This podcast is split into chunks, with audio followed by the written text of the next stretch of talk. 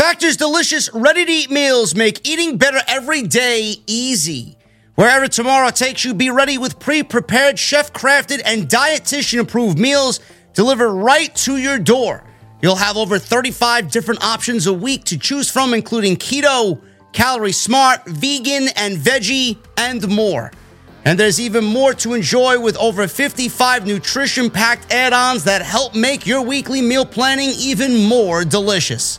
What are you guys waiting for? Get started today and have a feel good week of meals ready to go. The options are endless with Factor. Two minute meals. Fill up fast with Factor's restaurant quality meals that are ready to heat and eat whenever you are. How about some snacks, some smoothies, and more? Discover a wide variety of easy options for the entire day, like breakfast, midday bites, and more. Sign up and save. We've done the math. Factor is less expensive than takeout, and every meal is dietitian approved to be nutritious and delicious. Factor is also the perfect solution if you're looking for fast, upscale options done easily. And you guys can be very flexible with your schedule. Get as much or as little as you need by choosing 6 to 18 meals per week. Plus, you can pause or reschedule your deliveries anytime. And the most important part, there's no prep, no mess. Factor meals are 100% ready to heat and eat, so there's no prepping, there's no cooking or cleanup that is needed. If that sounds great to you guys, head to factormeals.com slash script50 and use code script50 to get 50% off. That's code script50 at factormeals.com slash script50 to get 50% off. Say goodbye to your credit card rewards. Greedy corporate mega stores, led by Walmart and Target, are pushing for a law in Congress to take away your hard earned cash back and travel points to line their pockets. The Durbin Marshall credit card bill would enact harmful credit card routing mandates that would end credit card rewards as we know it. If you love your credit card rewards, tell your lawmakers hands off my rewards. Tell them to oppose the Durbin Marshall credit card bill. Is AEW successful? Why is Tony Khan running his promotion better than Vince McMahon and Bruce Prichard are running Monday night and Friday night? Long term booking.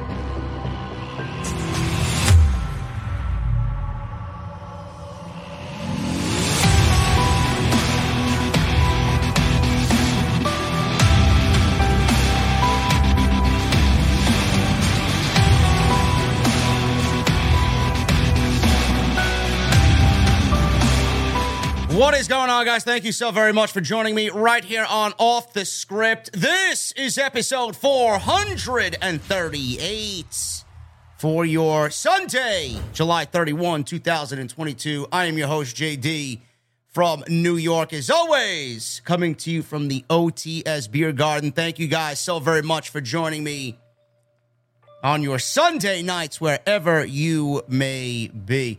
What a week, man. What a week we had in the world of professional wrestling. Vince McMahon retires, quote unquote. Triple H takes over as head of creative on Monday. WWE rolls into Madison Square Garden on Monday. Everybody's excited about what's to come. SummerSlam last night marks the beginning of the Triple H era. And everybody is riding a a very very exciting high.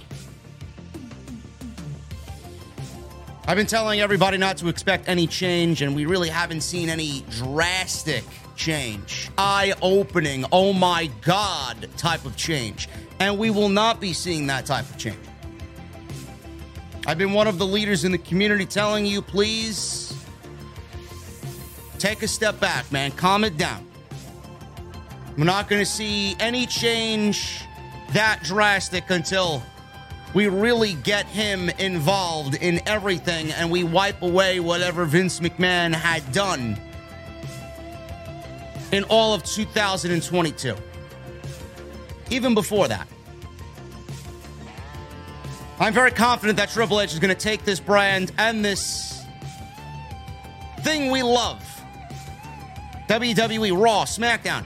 He's going to take it and he's going to make it the very best it could possibly be. And we saw already glimpses of that Saturday night, right in the opening match at SummerSlam. We got a lot of news tonight, ladies and gentlemen. We're going to go over Vince McMahon never wanting to turn Becky Lynch back into a babyface. He wanted Becky Lynch to remain a heel after SummerSlam. Things played out differently last night, didn't they? Backstage news on Bayley's new faction. Why Iyo Sky and Dakota Kai are now on the main roster. We got news about Vince McMahon's name being removed from all backstage areas at WWE shows. Good. Get rid of him. News on Liv Morgan and Ronda Rousey coming out of SummerSlam last night. WWE announcing WrestleMania 40. I got Hall of Fame news. What's going on with the Hall of Fame next year? Obviously, we'll talk about Triple H and the creative direction of WWE and everything that ensued on Monday with that historic announcement. Dave Meltzer reporting that NXT is somewhat going to go back to what Triple H's original vision for it was. Is Triple H beginning to put his foot down with everything creative? And will we see Triple H go to war with AEW? And why Vince McMahon was being filtered while he was still in charge. Apparently, Vince McMahon was insensitive and offensive as far as the things he wanted aired on television. The old man had to be put out, brought out back, and shot dead. And Sasha Banks and Naomi will WWE be will be they will be bringing Sasha Banks and Naomi back, but will they be bringing Sasha Banks and Naomi back to WWE? I think so. It's going to happen. I appreciate you guys joining me on this Sunday night, man. We got a lot to go over. All my VIPs in the venue this evening. Thank you guys so much for joining me on your Sunday nights. If you guys want to be a part of this very, very exclusive club. All you guys got to do is hit that join button, man. We already got two members already before we even went live. We got Ali becoming a member. And we got Marcus Bryant becoming a member. We also got Larry Kemp and Moretz re upping their VIP memberships. Thank you, gentlemen. And Marcus and Ali, what are you guys drinking tonight? Follow me on social media at JD from NY206. That's Twitter, Instagram, TikTok, and Cameo. Links are down in the description below. Go check all that stuff out. If you guys want to join the channel and become a VIP, link is in the description. Check it out. All you got to do is click more wherever you're watching. It's right there. Join the OTS VIP club. It's right there. Hit that subscribe button, guys. We just hit 135,000 subscribers on YouTube, man. Thank you guys very much. Our SummerSlam post show is over 50,000 views and 4,000 likes. Blew away everybody else in the community, man. Thank you guys very, very, very much for all of your support in making Off the Script the place to be after every single show Monday, Tuesday, Wednesday, Friday, and all pay per views and premium live events. Go check out the SummerSlam review if you missed it. And anything else on the channel, everything you need is on the homepage. I'll be back with a brand new week of content tomorrow, beginning with Monday Night Raw. Man, the SummerSlam that we got on Saturday should prove to be a very informative and newsworthy Monday Night Raw. And typically, the SummerSlam that we get every year, the, the, the, the Raw that follows, is usually very, well, not under Vince McMahon, but it usually is very newsworthy, or it has been. So we will be live tomorrow night. And tonight's show is sponsored by my great friends over at Audible. Make sure you guys go and get your 30 days and one free audio book of your choice. That's audibletrial.com slash scripts. Jon Moxley's book is on there. You guys can get, get 30 days of Audible service and Jon Moxley's book for free. Nine hours of Jon Moxley on me audibletrial.com slash script. Go and check them out. Always a great friend and a great sponsor of the podcast right here on OTS. Let's start at the top, man. We got a lot of news coming out of SummerSlam, and I want to jump right into the SummerSlam news and rumors. I thought SummerSlam was a very good show. It wasn't the greatest SummerSlam. I, seen Wrestle Geeks say today that, oh, it was the best pay per view of the entire year. Negative.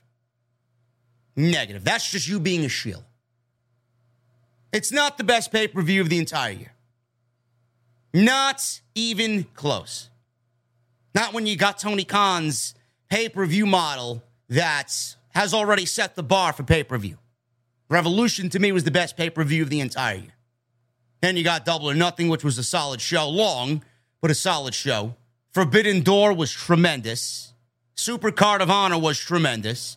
Death Before Dishonor was fucking fantastic. It wasn't the best pay per view of the entire year. Was it good? Absolutely. Did it really live up to SummerSlam? Yes, absolutely. Was it the best SummerSlam of all time? No. Was it the best pay per view the entire year? No. It did its job.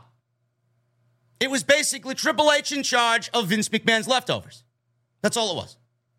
You can't really expect a lot of change coming out of a show that was basically promoted and booked by Vince McMahon and Bruce Prichard. Bianca Belair and Becky Lynch opened the show with the Raw Women's Championship match. The story is not only Bianca Belair retaining the Women's Championship, but what I thought was a great match. Not better than their WrestleMania match. Not better than their WrestleMania match. Not even close. Good, but they tore the house down at WrestleMania. Maybe one of the best women's matches all year. The story outside Bianca Belair retaining two things. Becky Lynch shook Bianca Belair's hand at the end of the match, signaling possibly a, a, a heel turn that admittedly was a failure. Now Becky Lynch turning babyface. I got news on that in a little bit. Besides that, we got Bayley making a return. She's been adversaries with Bianca Belair for a little bit. Bayley was the woman that Bianca Belair was feuding with before Bayley, unfortunately, got injured thanks to Vince McMahon. Bayley shows up with Dakota Kai and Io Shirai, who is now going by the name of Iyo Sky. It's not the worst of names that WWE has given a talent. I know the name changes is something that pisses people off, but it's going to be a thing.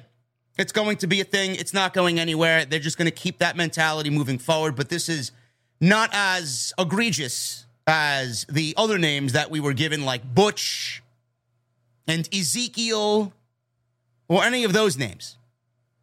Iyo Sky, genius of the sky, is what Mauro Ranallo coined Io Shirai. So it seems that they're keeping that nickname, genius of the sky, Iyo Sky. This is a faction.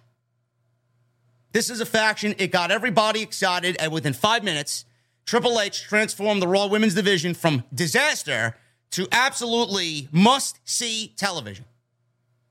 Within five minutes, Triple H erased everything that Vince McMahon did with the women's division and has given Bianca Belair challenger after challenger after challenger.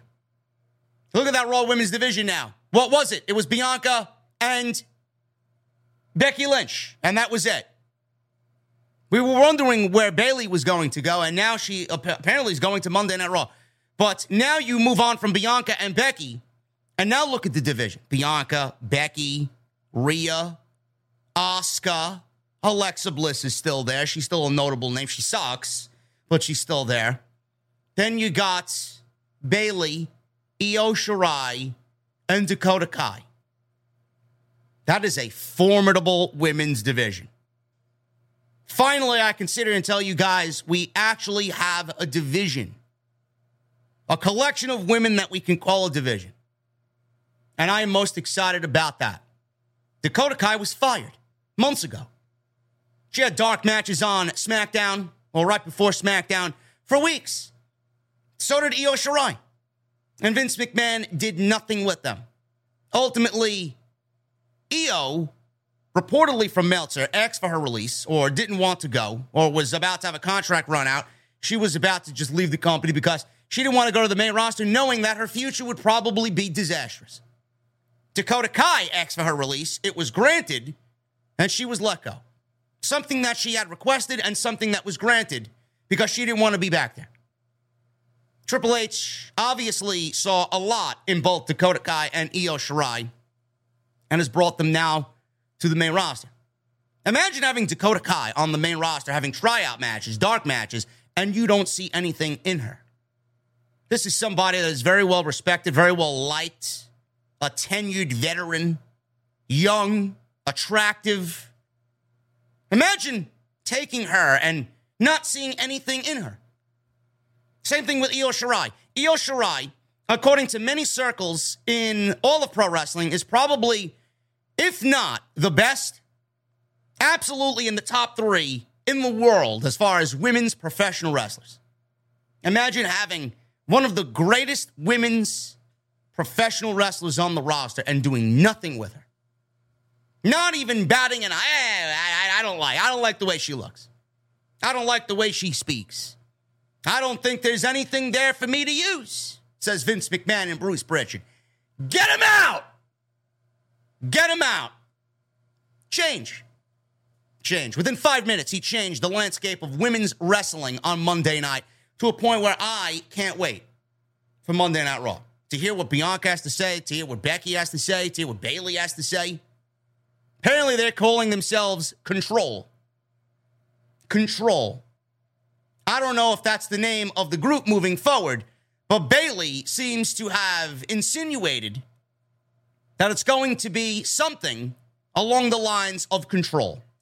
She quoted Janet Jackson today on social media. She says, This is a story about control, my control, control of what I say, control of what I do, and this time I'm going to do it my way. I hope you enjoy this as much as I do. Are we ready? I am because it's all about control, and I've got lots of it. And she tweeted at Janet Jackson and at WWE. Bayley being back is tremendous. Bayley being back is absolutely a game changer for the division. She was sorely missed. And this has Triple H DNA written all over it. Triple H loved Io. Triple H loved Dakota Kai. These are two women that Triple H brought into the company on his own accord. Bayley, obviously, everybody's going to love Bayley. Bayley was the woman, one of the women that Triple H hand chose to be the leader of this revolution, a revolution that Bayley and Sasha took to the next level, a revolution that happened because of Triple H and NXT. Never forget that. Never. There are other hands that were involved in it, but without the platform of NXT, these women would have never, given the state of the WWE, would have never been given the platform to show what the revolution of women's wrestling could be about. I love this. Everything about this, I love it. This was a group that supposedly was pitched to Vince McMahon. Vince McMahon listened to the idea about this group potentially being on TV. The idea of this group legitimately was at the fucking desk of Vince McMahon. You know what he said? No. No. I don't want it. I don't like it. Get it out of here. Fightful's reporting that backstage details have been revealed during uh, uh, about this this entire situation with this new group that Bayley is leading regarding the formation of this new power trio that debuted at SummerSlam. After the Raw Women's Championship match, we got Bianca Belair hitting Becky Lynch, Bianca Belair being stared down by Io Shirai, Dakota Kai, and Bayley. Becky Lynch got in there to back Bianca Belair up. According to the report from Fightful, Bayley has been back at the Performance Center for weeks in preparation for her impending return to the ring. Dakota Kai, according to this report, while she had introductory talks with AEW and had some of their roster pushing for her to join, it didn't go further than that. She was a name that others backstage in WWE, including writers, expected would be called up to the main roster before she was released by the company earlier in the year. She was a name that several people in the company that Fightful spoke to mentioned as someone that Triple H would make a priority to bring back. Who else is on that list of priorities on that list of Triple H's? Sasha Banks and Naomi, no doubt about it. And I'm sure there are others on that list as well. Johnny Gargano, more than likely being one of them. Karrion Kross, more than likely being another one. It was also reported that following her main roster uh, tenure, several writers were baffled that she wasn't included in last year's main roster draft after going through dark matches. Now, while Iyo Sky's contract wasn't up yet with WWE, she's been off television on NXT 2.0 most of the year with an injury leading some to wonder about her future before her appearance at SummerSlam last night. Although officials gave an inconclusive answer when asked about her contractual status. Interestingly enough, the trio had already been pitched to Vince McMahon and he rejected it. The report notes that before Dakota's release, there were versions of the stable that included Raquel Rodriguez and Kay Lee Ray that were pitched to Vince McMahon However, Vince rejected them, opting to call up Raquel and repackage Kay Lee Ray to what her character is now in Alba Fyre. Thank God Vince McMahon is out. That's all I can say about that. If Vince McMahon was in charge, I don't think people are raving about SummerSlam last night.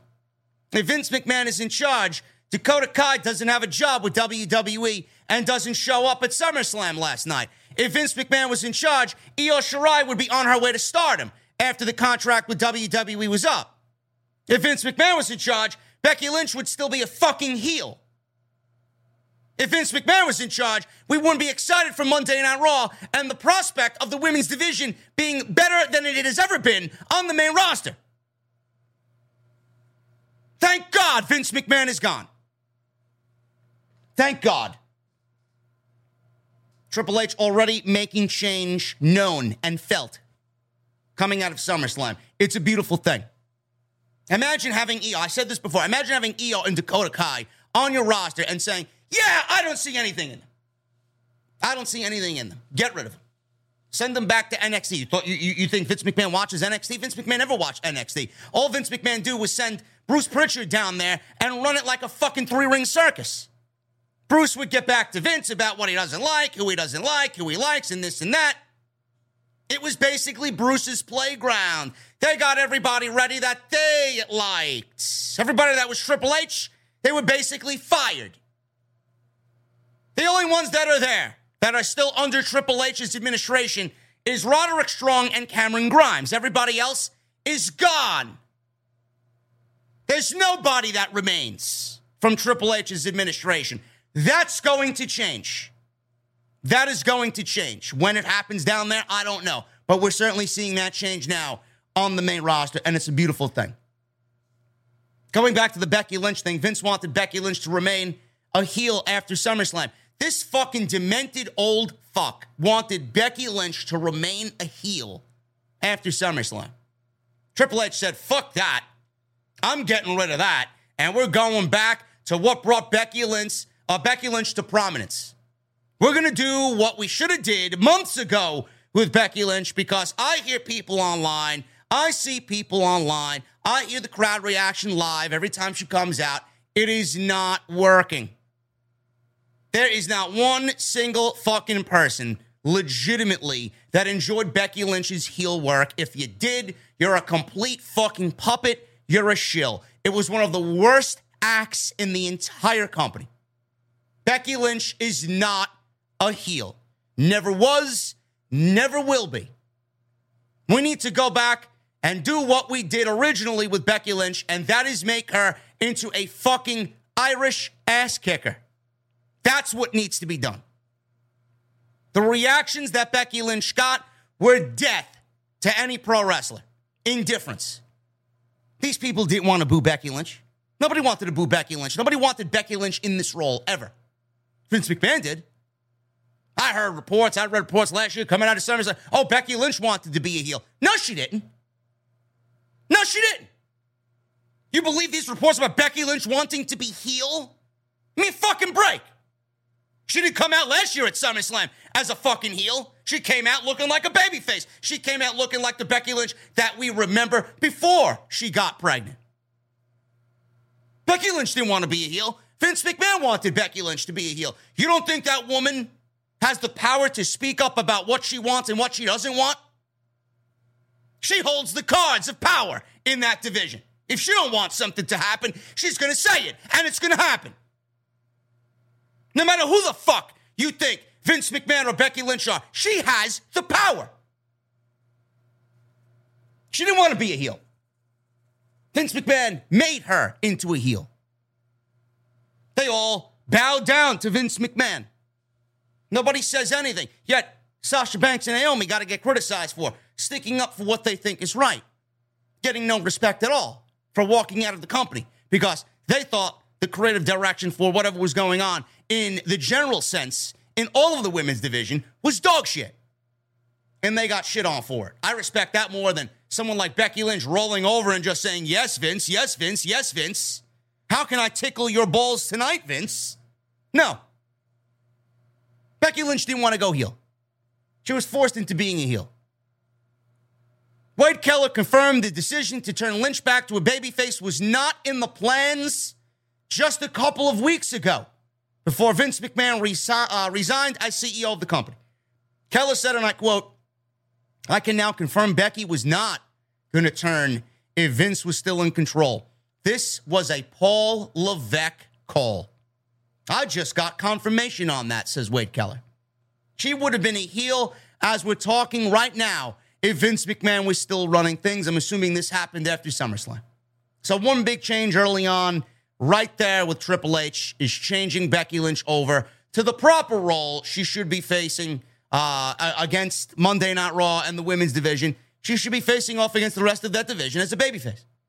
And you got three heels now in Io, who's probably going to kill it, Bayley, who's going to kill it, and be a great mouthpiece for Io Shirai, where there may be a language barrier there, and Dakota Kai, who can very much well speak for herself and is going to be a great heel and has shown she could be a great heel in NXT. And this is not the only change that's coming. Expect to see more changes coming in the weeks and months to come as Vince McMahon's storylines get wiped away and Triple H needs to continue to clean up the mess. Pretty much that Vince McMahon and Bruce Prichard caused. This is great.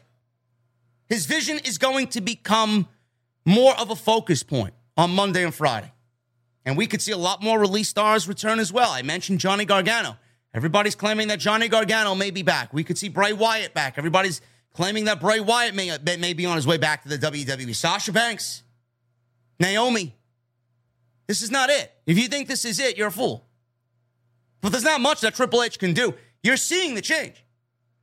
These little things that didn't need to be or never should have been. Becky Lynch being Ronda Rousey, turning into a, ba- uh, a heel last night. Shedding that babyface persona, going heel. That needed to be done as well. Now let's take it a step further and pair Paul Heyman or or or a, or a mouthpiece with Ronda Rousey. No matter who it is, as long as you give her somebody that can actually fucking speak for her, let her be a, a goddamn trained assassin. They're clearly setting up Becky and Ronda Rousey for WrestleMania next year. The roles have already been set in stone. We're going to see more of that play out on Monday and on Friday in regards to Becky and Ronda. Becky going babyface and Ronda going heel pretty much all but confirmed that they're meeting at WrestleMania. The one on one match that we should have got, but Charlotte needed to be included because she didn't want to be a third wheel. Or she didn't want to be left out. She was a third wheel. She didn't want to be left out. Oh, you can't have a WrestleMania women's main event without me. I'm the queen. No. Match may, match may be a little too late now. What was that, 35? Five years too late. Ronda sucks. Ronda sucks more now than she did then. But that's what they're setting up for, and you can see it. God, man, Vince McMahon being gone is such a fucking great feeling, isn't it? The changes are so subtle, and you're going to start to see now in the build to Clash at the Castle. You're going to see what Triple H can really do. We're already seeing Clash at the Castle take shape. This is a Triple H, this is a Paul Levesque show. Roman Reigns versus Drew McIntyre. We got Bianca Belair versus Bayley. And who knows what else is going to be booked on that show. It's going to be great. So we got those two major programs already going into Clash of the Castle. I'm very pleased with what came out of SummerSlam last night. We were not supposed to expect drastic change. But what we got last night was just the most basic of basic things that needed to be fucking changed. Shit that did not make sense. New names being brought to the roster to freshen up the women's division. It was a fucking disaster. Now look at it. Now look at it. You may be looking at the best women's division in all of pro wrestling just based on what happened last night at SummerSlam. I hope Triple H does the same thing to SmackDown. SmackDown right now is looking a little rough. SmackDown right now is looking a little rough. Does Sasha and Naomi come back? Do they come back? How soon do they come back? Do we see more women show up? Maybe we see Candice LeRae come back with Johnny Gargano. Maybe Johnny goes to SmackDown. Maybe Candice LeRae joins him on SmackDown. She never really got a proper send off. They got, you know, their, their shit going on. She had a child. Johnny and Candice had their first child. She never even came back. They just let her go. We could see Candice LeRae come back. Who's to say we don't see toxic attraction brought up to the May roster? Not really a big toxic attraction guy, but it would add obvious missing depth to SmackDown. You got Raquel Rodriguez over there. You bring Sasha Banks. You got Naomi. You got Shotzi. You give her more of a of a role on that show. We got Charlotte coming back. No matter how much we hate Charlotte Flair, she'll be back, right? Ronda's over there. Not a big Ronda guy, but if she goes heel, things may work out to be very beneficial for Ronda. Liv Morgan's over there. It could be a solid division, much better than what we see now. All he needs to do is inject new life in that in that division, and we'll be feeling the same way about that as we are Monday Night Raw. Now, if he does that, I hope these subtle changes continue. We see the women's division getting fresh faces and getting a, a, nice little revamp. Hopefully, it happens on SmackDown. I hope he does the same for the tag team division. I hope he does the same for the tag team division in WWE, whether that means having separate divisions, eliminating two divisions, and having floating championships with the Usos, going from SmackDown to Raw and Raw to SmackDown. There's no I in team, but there is one in Indeed, and that's the hiring platform that you need to build yours. When you're hiring, you need Indeed. Instead of spending hours on multiple job sites searching for candidates with the right skills, Indeed's a powerful hiring platform that can help you do it all. One of the things I love about Indeed is that it makes hiring all in one place so easy because Indeed does the hard work for you. They show you the candidates whose resumes on Indeed fit your description immediately after you post so you can hire faster. Join more than 3 million businesses worldwide that use Indeed to hire great talent fast. Start hiring now with a $75 sponsored job credit to upgrade your job post at Indeed.com slash BlueWire Sports. Offer good for a limited time. Claim your $75 credit now at Indeed.com slash BlueWire Sports. That's Indeed.com slash BlueWire Sports and support the show by saying that you heard it on this podcast. Indeed.com slash BlueWire Sports. Terms and conditions apply. Need to hire? You need Indeed. This is going to be change that is absolutely necessary, and I know he's going to make it right. Because I know the way he ran NXT, and I know how he is about giving the fans what they want and him listening to the criticisms. He remains quiet. He sees and hears everything. I do think that these little changes that were absolutely in desperate need of change, they are going to get changed over time. And we're just starting to see the little glimpses of this coming out of SummerSlam. And it's a beautiful, beautiful thing. Now, Vince McMahon's name was removed from the backstage area at all WWE shows. PW Insiders reporting that what was previously referred to as Vince's office is now being called the CEO office. And there was a second office set up backstage for Triple H, being that he's head of talent relations. All of the old signs that Vince had and had Vince's name on it were no longer posted backstage. If you watched SummerSlam, then you definitely would have noticed Triple H's fingerprints all over the show. Like I said, you saw that in the things that I just mentioned at the top of this show. Kai and Shirai, Becky Lynch turning babyface, Ronda going rogue and going heel. Kevin Dunn is still with the company. Right now, he's still with the company. For, for now. He may be gone by the end of the year. We don't know. It was noticeable that they did cut down on the rapid camera zooming and camera cuts that many fans have complained about. And I don't know if you guys noticed, but in addition, they removed the LED boards from the ring apron and the ring posts. Again, subtle changes. We didn't need all that shit. That was a Vince McMahon call. Triple H said, get it out. Get it out. I don't need my pro wrestling to be looking too pretty. We can still be pretty, but let's eliminate all this extra bullshit that we don't need and cut costs where it's necessary. If you're a fan of what Triple H is doing or was doing in NXT, you're obviously going to be a fan of what he's going to do on the main roster. And if you were not a fan of Vince McMahon's vision, clearly it's time to give WWE another chance. I've been hearing it all week. JD, this is the first time I've watched SummerSlam in years. JD, this is the first time I'm watching Monday Night Raw in years. I haven't watched since the Attitude Era. I haven't watched since AEW was born. People are now slowly but surely, the diehards anyway, are slowly but surely coming back because they know exactly what Triple H is capable of. Again, change. And it's a beautiful thing.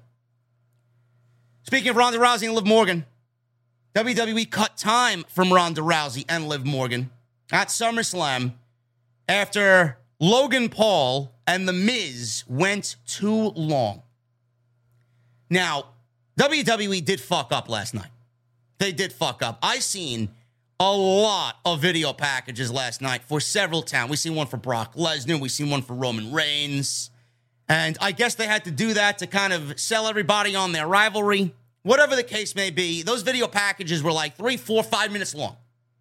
We saw one for Seth Rollins. We saw one for Kevin Owens. We saw one for Charlotte Flair. I don't know why they included that in the show.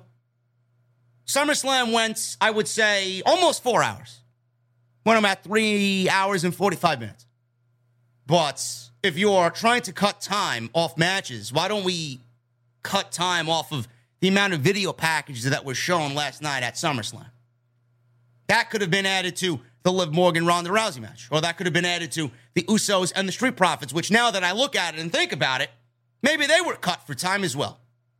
Because after all the hype that we got and all of the fucking praise that the match at Money in the Bank got, that's what we were given. Underwhelming and not even close to what they did at Money in the Bank. So I'm wondering if all of this, even with Liv and Ronda getting cut, I wonder if the Street Profits and the Usos were also cut for time as well. More than likely, yes.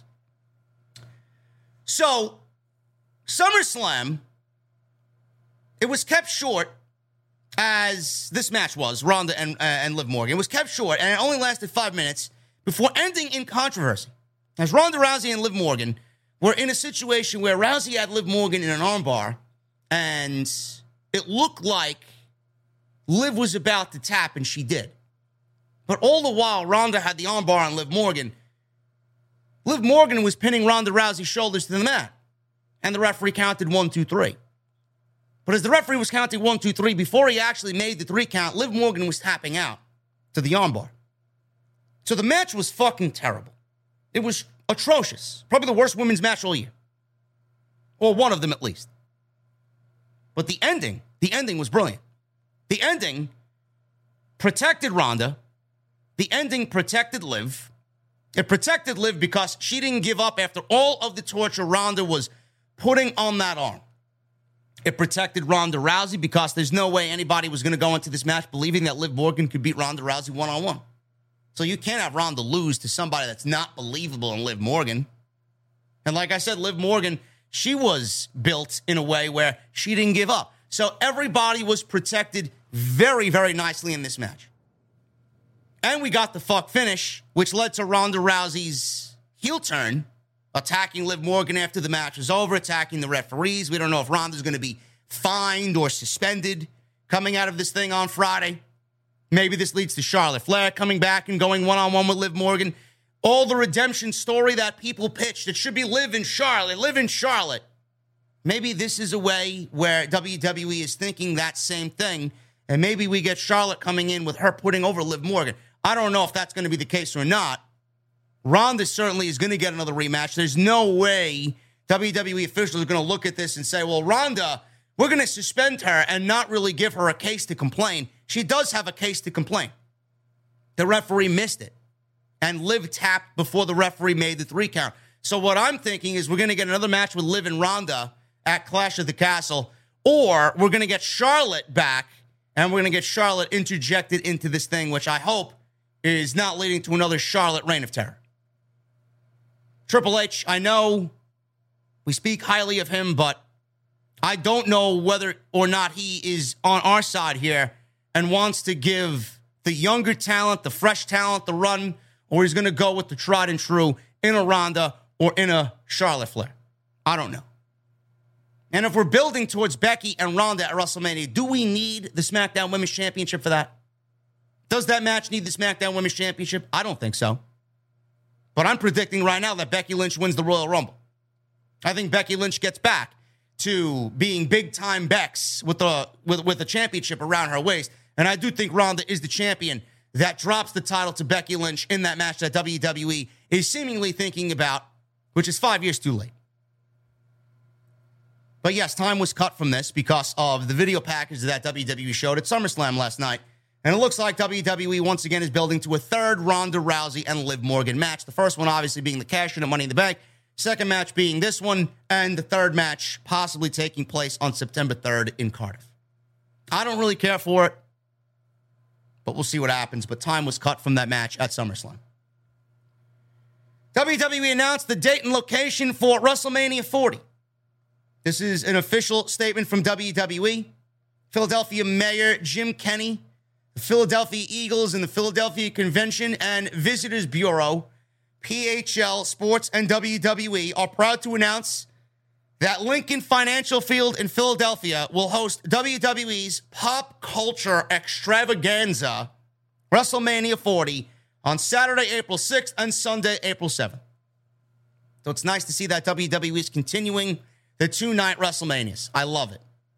WrestleMania is going to be a two day event and a week long celebration, which will include SmackDown on Friday night, the 2024 Hall of Fame convention or ceremony, and Monday Night Raw at Wells Fargo Center, as well as other fan events at Pennsylvania's Convention Center. In addition, WWE will also host multiple community outreach events, including hospital visits and Be a Star bullying prevention rallies designed to give back to the local region. Over the past decade, WrestleMania has generated more than 1.25 billion in economic impact for cities that have hosted the event. This past April, 156,352 fans from all 50 states and 53 countries attended WrestleMania at AT&T Stadium, generating a record 206.5 million in the Dallas Arlington region. We are proud to welcome WWE fans from all around the world to Philadelphia to be a part of the historic 40th WrestleMania in 2024, said Philadelphia Mayor Jim Kenney. The week long series of events will help put a global spotlight on our great city while also generating a major impact for our local economy. Now, this was a surprise to me. I was, I was expecting Las Vegas for WrestleMania 40. And everybody's thinking the same thing in regards to this announcement. What about the weather in April? The weather is very unpredictable in April on the East Coast. I don't know. We could get a 60 degree fucking day all sun. We could get a 50 degree fucking wipeout with rain. Or we can get something that is just out of the norm 70 degrees, sunny, beautiful all weekend. We don't know. We don't know. But it is. I will say this being from the East Coast myself and being not too far from Philadelphia, it is a great thing to see WWE come back with the biggest show of the year back to the East Coast. And I'm already planning on being in the Philadelphia area for WrestleMania. And I'm already planning on taking the podcast to WrestleMania. So I don't know what's going to happen or what's going to be announced or what I want to do, but I will be in town for WrestleMania and I will be covering the show from Philadelphia, and it's going to be awesome. So we will see what happens, and uh, I'm looking forward to it. And I know a lot of fans out there of the podcast are from that region.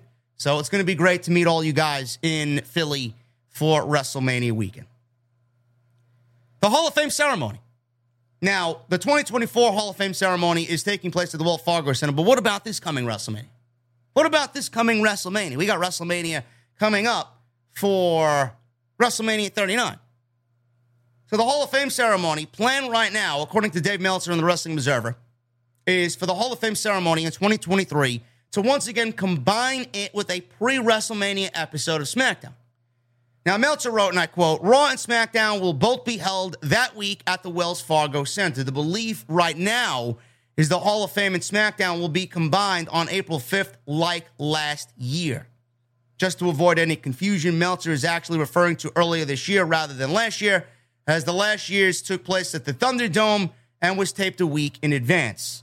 So if this is the case, then it would be very well, uh, it very well could be that the tradition going forward would be after SmackDown on that Friday, and then right into WrestleMania night one, and then into WrestleMania night two.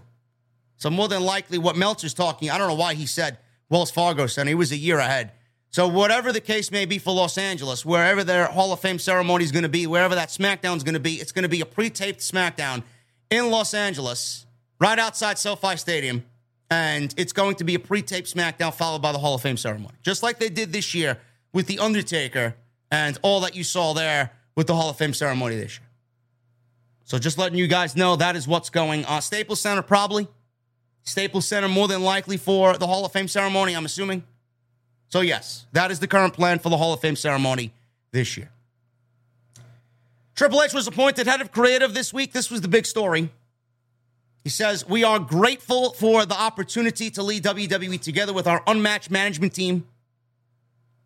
And we recognize this is a tremendous opportunity and responsibility, and we look forward to serving the WWE universe. Awesome. Paul Levesque will assume all responsibilities of WWE's creative, in addition to being head of talent relations. You guys know how I feel about this. There really is there really isn't anything more I can add on top of I'm fucking excited about Triple H taking over. I cannot wait. You are already seeing the change. Monday Night Raw, we already saw the change. We saw subtle changes. There's nothing drastic coming. We saw the first hour of Monday Night Raw. And Triple H has been on record saying he hates the three hours of Monday Night Raw because it's ridiculous to write. It is such a difficult task to go out there and write three hours of television every single week without being repetitive. Will they go away from the three hours of Monday Night Raw? I don't think that's a decision that's up to Triple H. They make too much money with that three hour Monday Night Raw on USA Network. It's easy money for them. But what Triple H did on Monday night, and we may see, we may see this, this model moving forward. It was a lot of pro wrestling. Triple H is known to be a lover of professional wrestling. He may send some of the best guys out there and have that first hour, just have them go out there and tear the house down. Drew McIntyre and Austin Theory, they had a match. They had a match, 10 minutes we got a situation where that match did lead into a tag team match. We got that it led into a tag team match that had Bobby Lashley show up and save Drew McIntyre, right, from Austin Theory and Sheamus. But that match was not bad. That's a Vince McMahon model. But it took up most of the first hour. It almost went 45 minutes. And we got a Roman Reigns promo thrown in there that was very well done with Paul Heyman. We got a lot of build with SummerSlam.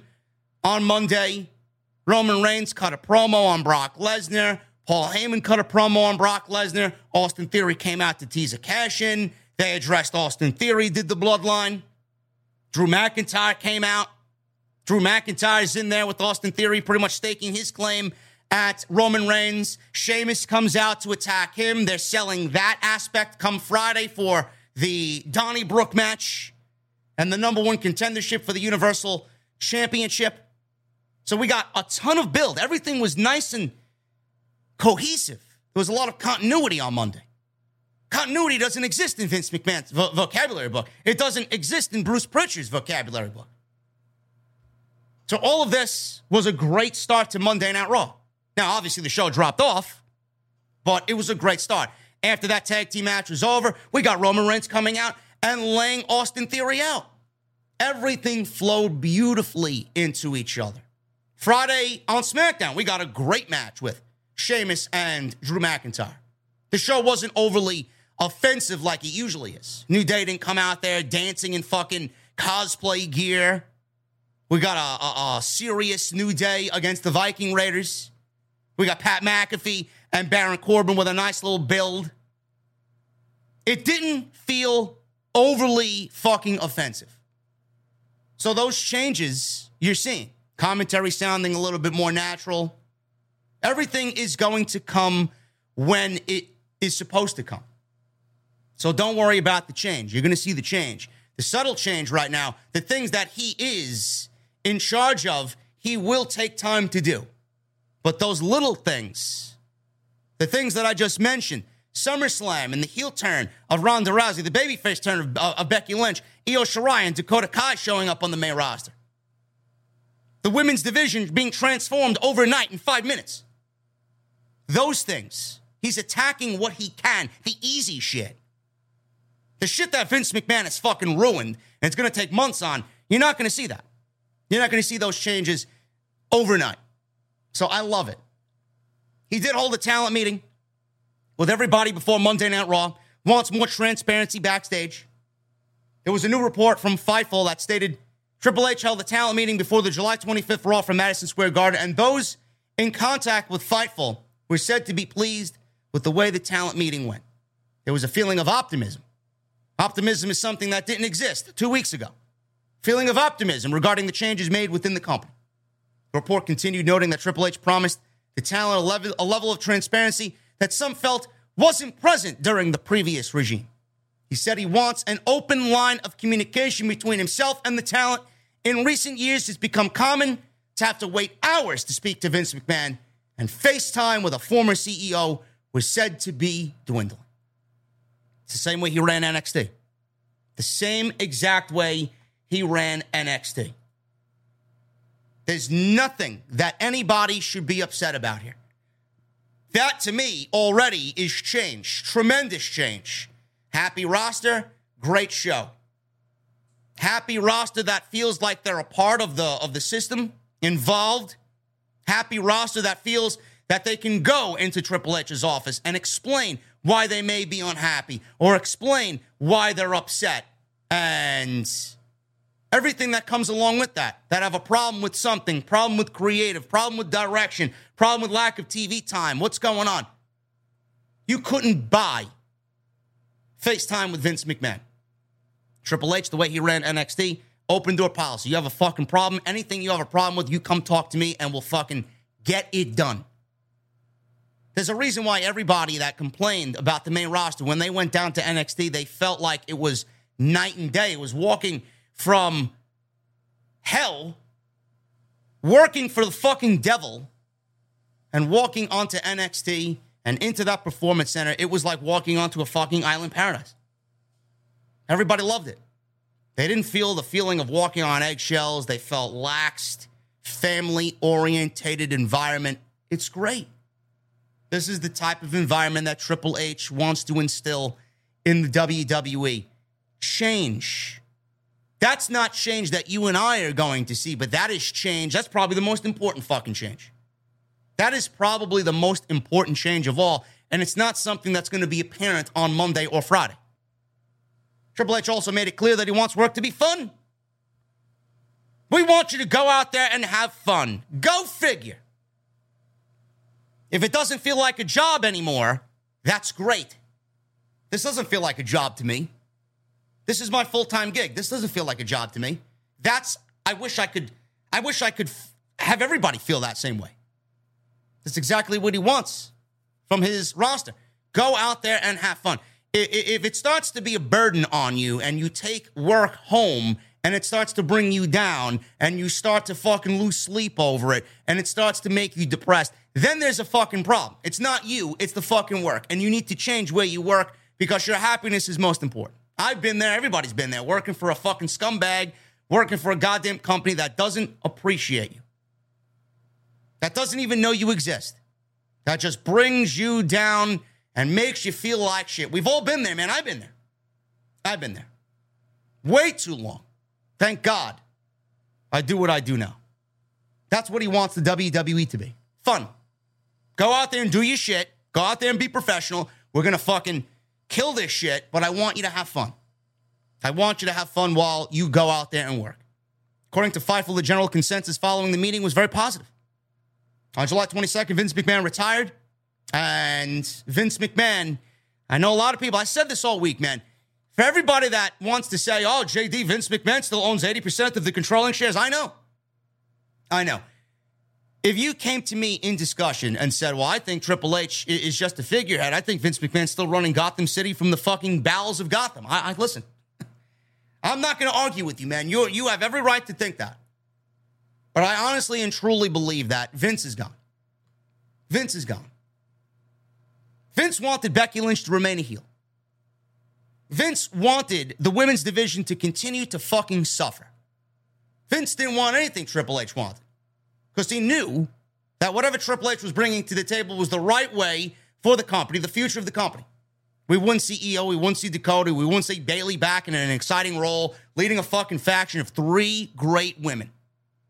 Vince didn't want that. Now we can sit there and sulk on his fucking rocking chair wondering, I wonder what they think of what I have to say. Fuck them. Fuck them. I hope you eat your alphabet soup and you watch Wheel of Fortune with a fucking tear down your face before Monday Night Raw every fucking Monday. You fucking old fuck. I don't give a shit. Yeah, yeah, yeah. Vince McMahon, Vince McMahon. We got to thank Vince McMahon. We got to thank Vince McMahon for everything that we got. We got to thank Vince McMahon for podcasts like this. Fuck off. Change. And I hate change, man. I'm the I'm the type of guy that goes to a fucking restaurant and orders the same fucking thing every single time he goes. No matter what. But I know when change is needed. I know when change is needed. Now we're getting change.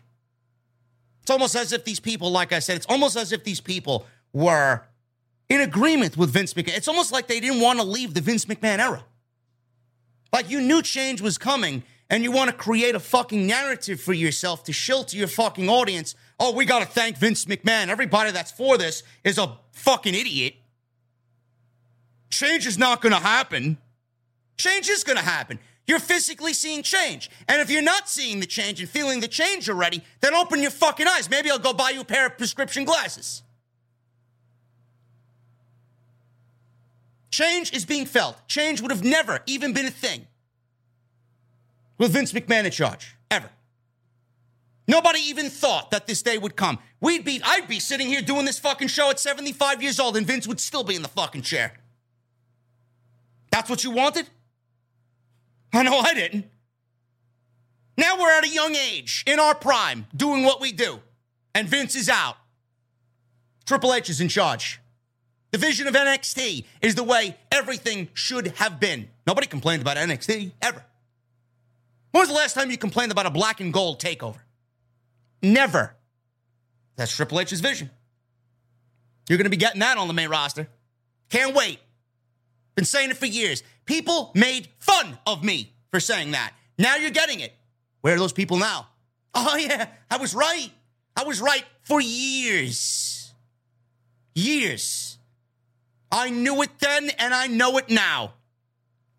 I don't give a shit what Triple H said when he was back on that Monday Night Raw in December. When was it? Six years ago? Yeah, we're going to give the fans what they want. When you got Vince and Stephanie and Shane and Triple H in the ring. Triple H was a fucking puppet. He was a puppet then. Standing next to Vince, who was completely in power. He's not going to go against his fucking father in law.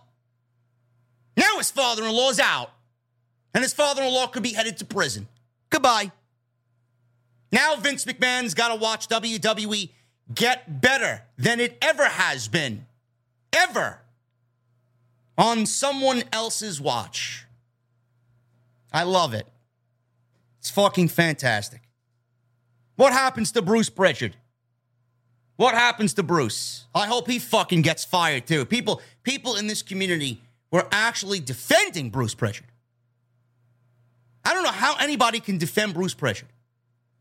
How could you defend this fucking slob? This guy is one of the reasons for the downfall of this fucking company. It's mini Vince McMahon. It's basically Vince, Vince McMahon 2.0. Triple H is in charge. Bruce wasn't really named. Bruce wasn't named. When Triple H had his media scrum following the Nashville SummerSlam tryouts, he mentioned everybody but Bruce Prichard. If that isn't an omen, I don't know what is. Fightful confirmed previous reports that Ed Koskey and Bruce Prichard were largely in control of last Friday's SmackDown. That was the day that Vince McMahon retired. The producers were told that Triple H would at least be the finish guy. It's since been confirmed that Bruce Prichard will remain with the company and be a part of creative for now. For now. This is basic. SummerSlam, I said this before, and I think I said this last night. You guys know where I'm coming from. You feel the same way. We're not stupid. SummerSlam was a Vince McMahon show. Vince McMahon wrote and produced and set up SummerSlam. Triple H pretty much was inheriting Vince McMahon's storylines and Vince McMahon's SummerSlam. Triple H was inheriting Bruce Prichard SummerSlam. There's nothing wrong with that. But that doesn't mean you can't do subtle changes like we saw on Saturday night. He did his best to fucking make it an enjoyable show. He did his best to give us subtle changes. He did his best to make it as enjoyable for us as possible given the circumstances. And it ended up being a good show. Not the greatest show of all time, wasn't the best SummerSlam, wasn't the best pay per view of the entire year, but it did the job. It remained with everybody watching. It gave you a sense of, oh, yeah, change is definitely being felt here. Change is coming. It gave people hope and gave people a little bit of more uh, of an optimistic feel. That's all we could ask for. Triple H even went on Twitter during the show, and I'm not done yet. And we're just getting started. That's a man who's excited about what's to come. And I'm excited about what that man potentially has in the pipeline. Higher ups in the WWE were told last week that Vince would still be available to some degree as he transitions away from the company. I don't nobody needs Vince McMahon's say or Vince McMahon's opinion. Nobody's asking Vince McMahon for his opinion. Clearly Triple H isn't. He got rid of the fucking LED boards on the on the ring apron and on the ring posts. Get rid of that shit, man. Lame. Regarding talent reaction, the news of Triple H being in charge of creative was said to be general excitement. No shit.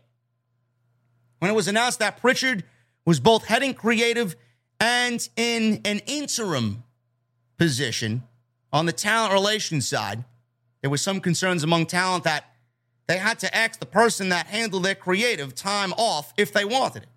Now Triple H is in that role, but the thing is, Triple H is beloved by the by the roster, and Bruce Prichard not so much, not so much. So they don't really mind that Triple H is leading both, and they don't really give a shit.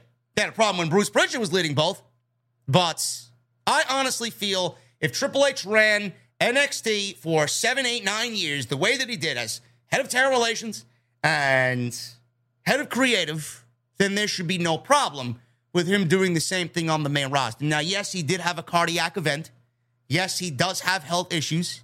I do think at some point Triple H is going to get a team together like he did in NXT, and he's going to appoint somebody that he trusts to fill that talent relations role. Somebody that not only he trusts, but the roster trusts is going to take that position from him because I do think at the end of the day, him running both may be a little too much for where he is right now, health wise. I do think that he will point somebody that not only he, but the roster trusts. And I do think that he will be 100% strictly focused on creative. That's it. That's the way I see it. Now, I could be wrong, and he could end up running both of them until he doesn't want to do either one of them anymore. But I do think that he will choose somebody, hand appoint somebody to take over that head of talent relations role, and he will sol- solely focus on creative. In an update, Fightful heard back from a source at USA Network saying that they were even elated by the news of Vince McMahon stepping down. The source specifically said this is an exciting change, an assessment that is pretty clear. A lot of the fans agree with this sentiment that Vince McMahon being gone is best for business. Obviously, that was just one source, so keep that in mind. But it does seem like almost everyone on the planet is optimistic right now. TV 14, we could see a return to TV 14 as well. Even though I don't really think TV 14 is needed, it TV 14 isn't needed, but it gives WWE the outlet if they need it to stretch just a little bit. I don't think we need TV 14. Triple H, of all people, doesn't need TV 14. The way Triple H ran NXT, he pushed the envelope very, very, very close to the edge. And I don't think he needs TV 14 to get across what he wants to get across because with Triple H in charge, I know it's going to be an adult themed program. Classy, adult themed pro wrestling. That's what we're going to get. Sports entertainment's always going to be there, but you will see this man's NXT vision across this roster. You already seen it at SummerSlam with the debut of Io and Dakota Kai. And you're going to start to see it more and more and more once he gets his feet firmly planted into the ground. Dave Meltzer said that Triple H is looking to kind of revamp NXT again and somewhat return NXT to Triple H's previous vision. Now, I don't know if that's going to be the case. I listen, I I love black and gold, and I, I I will forever love black and gold. Black and gold to me was the fucking gold standard, the benchmark of all professional wrestling. You're not going to take that away from me. But with Triple H and NXT 2.0, I would be a betting man to say and bet that Triple H also thinks that 2.0 is complete dog shit. We know that Triple H thinks 2.0 is dog shit. Now, are we getting black and gold back? No. I think Meltzer got everybody excited for absolutely no reason. Black and gold is dead. Black and gold is not returning. No matter what they do, they will never, ever, ever, ever be able to go back to bring us the black and gold and make it feel like it belongs again. Bruce and Vince fucking killed it. They intentionally killed it for their own personal gain. They wanted nothing to do with NXT. Nothing. They wanted nothing to do with Triple H's vision. They wanted nothing to do with his team. They wanted to cut, cut, cut, cut. They blackballed Triple H, removed his legacy from fucking all historical aspects of WWE. Black and Gold was fucking killed. 2.0 was born. They punished Triple H because he failed in the war against AEW. All of this was right before our very eyes. If you guys need any concrete confirmation on that, remember when Bron Breakker won the NXT Championship from Tommaso Ciampa? Remember when he destroyed the black and gold logo? Not only in his entrance, during the entrance in the aisleway, but there was a black and gold logo. Not only a styrofoam one, but one on the LED boards where he pulled the chains and the black and gold logo breaks into a thousand pieces because he's Bron Breakker. You think that was anybody on Triple H's team that did that? You think Triple H allowed that on Tuesday night? no. That was all Bruce Prichard and Vince McMahon. That was a clear cut sign, a message sent every single person that Triple H hired, fired. That was a message sent. We don't want you here anymore. Go and pour me a cup of decaf at Titan Tower and make sure my scone is right this week. I asked for cranberry, not blueberry. That's all Triple H was doing, pushing pencils and filing papers and making sure the Keurig K cups were fucking lined up in alphabetical order at Titan Tower. The greatest comeback story in the history of the company is what happened. Vince killed his company. Vince killed Triple H, his vision. That vision is dead. And now Triple H is taking over for the man that we thought was going to die in the chair. What a story, man. You couldn't script a better Hollywood story. Triple H's vision killed, and now his vision is going to overtake Vince McMahon's vision. You killed my vision, now I'm going to make my vision our vision. The right vision, the better vision. The future of the company is my vision. I love it. You cannot script a better fucking story than this. I want to buy a fucking day one ticket, front row to this fucking story. Smiling from ear to ear, man. This was a tragic tale of Paul Levesque that ended with a fucking beautiful, happily ever after ending. Not only for the fucking Levesque family, not only for Stephanie McMahon, Paul Levesque, their children, who will eventually take over this fucking company, but for the fans. For the fans. It's unbelievable. 2.0 will be around. I'm okay with that. I'm okay. I, I listen. I know. I know. I know. Black and Gold is dead. Black and Gold's not coming back.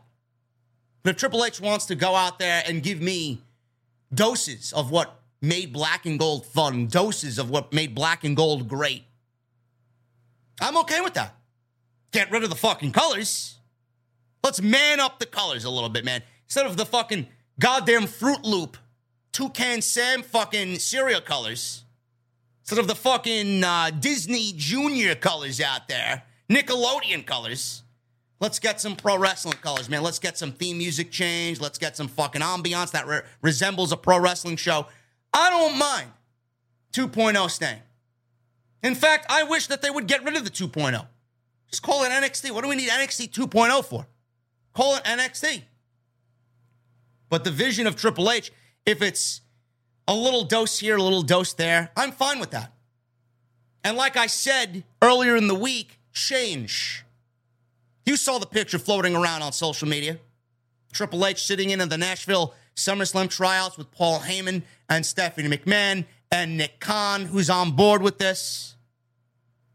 He's sitting there watching the future of the company try out in front of them. Paul Heyman right there as his right hand man. Who better? Who better? Change. That picture that you saw floating around before SummerSlam this weekend is the very definition of change. And Triple H, he's not only going to be enlisting college athletes with the NIL program, which I think is a complete fucking farce. The NIL program is going to be a thing in the company. They want their cheerleaders, they want their their, their lacrosse players, their fucking amateur wrestlers, they want their football players, their WNBA players, they want their ex UFC fighters. Fine. They want their next WrestleMania main event superstar to come from the NIL program. All they need is one. No matter who it is. If, if it's Gable Steveson, so be it.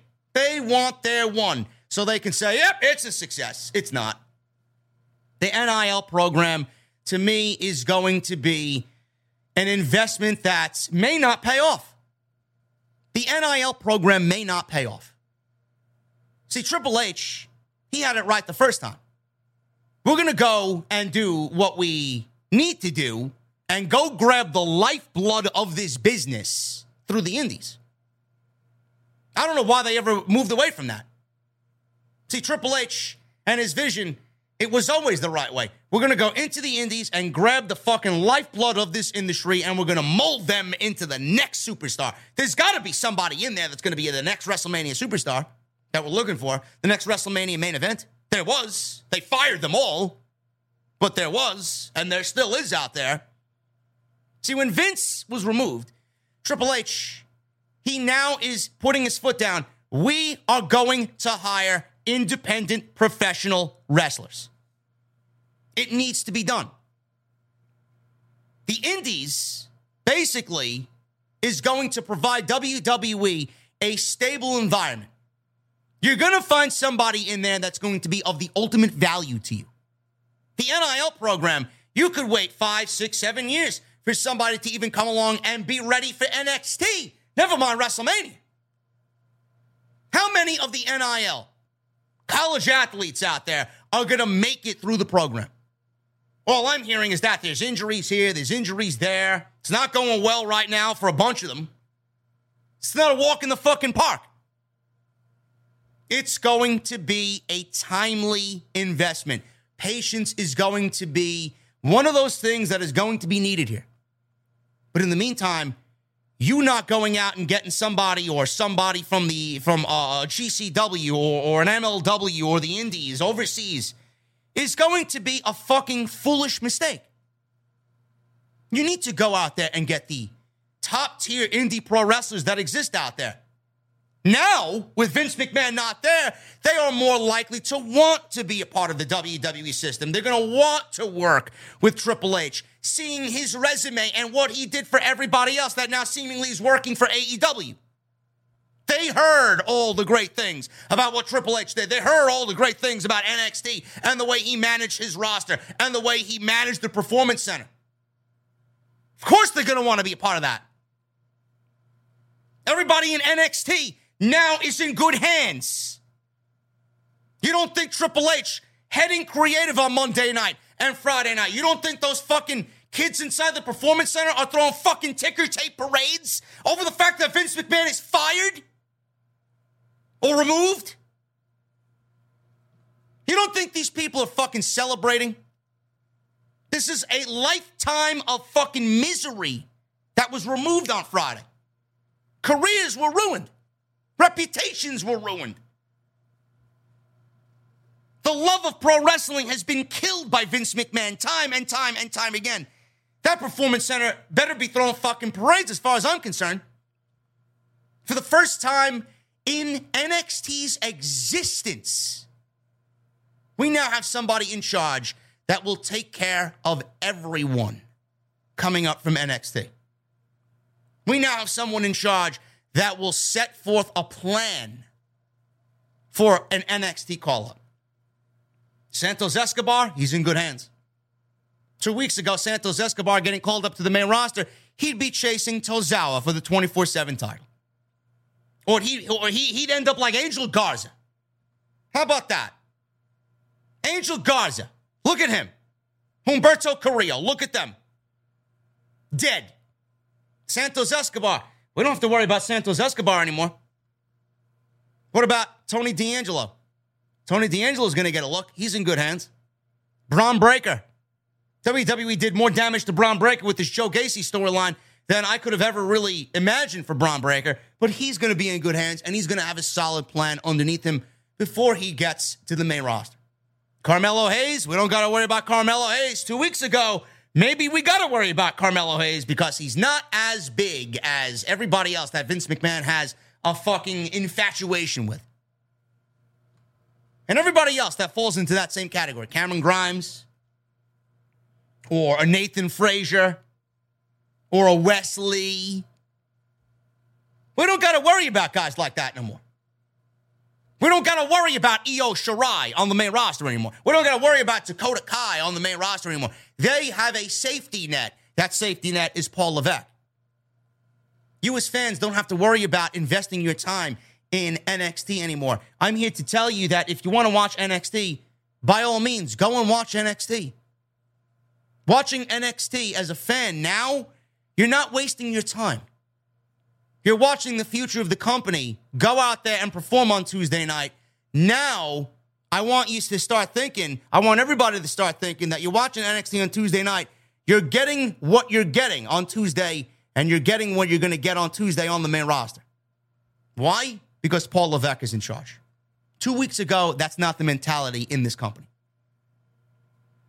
People are going to be a little bit more open to working with WWE. People are going to be a little bit more open as far as fans are concerned to watch the show on Tuesday night because now they know that with this man in charge, your time is not going to be wasted anymore.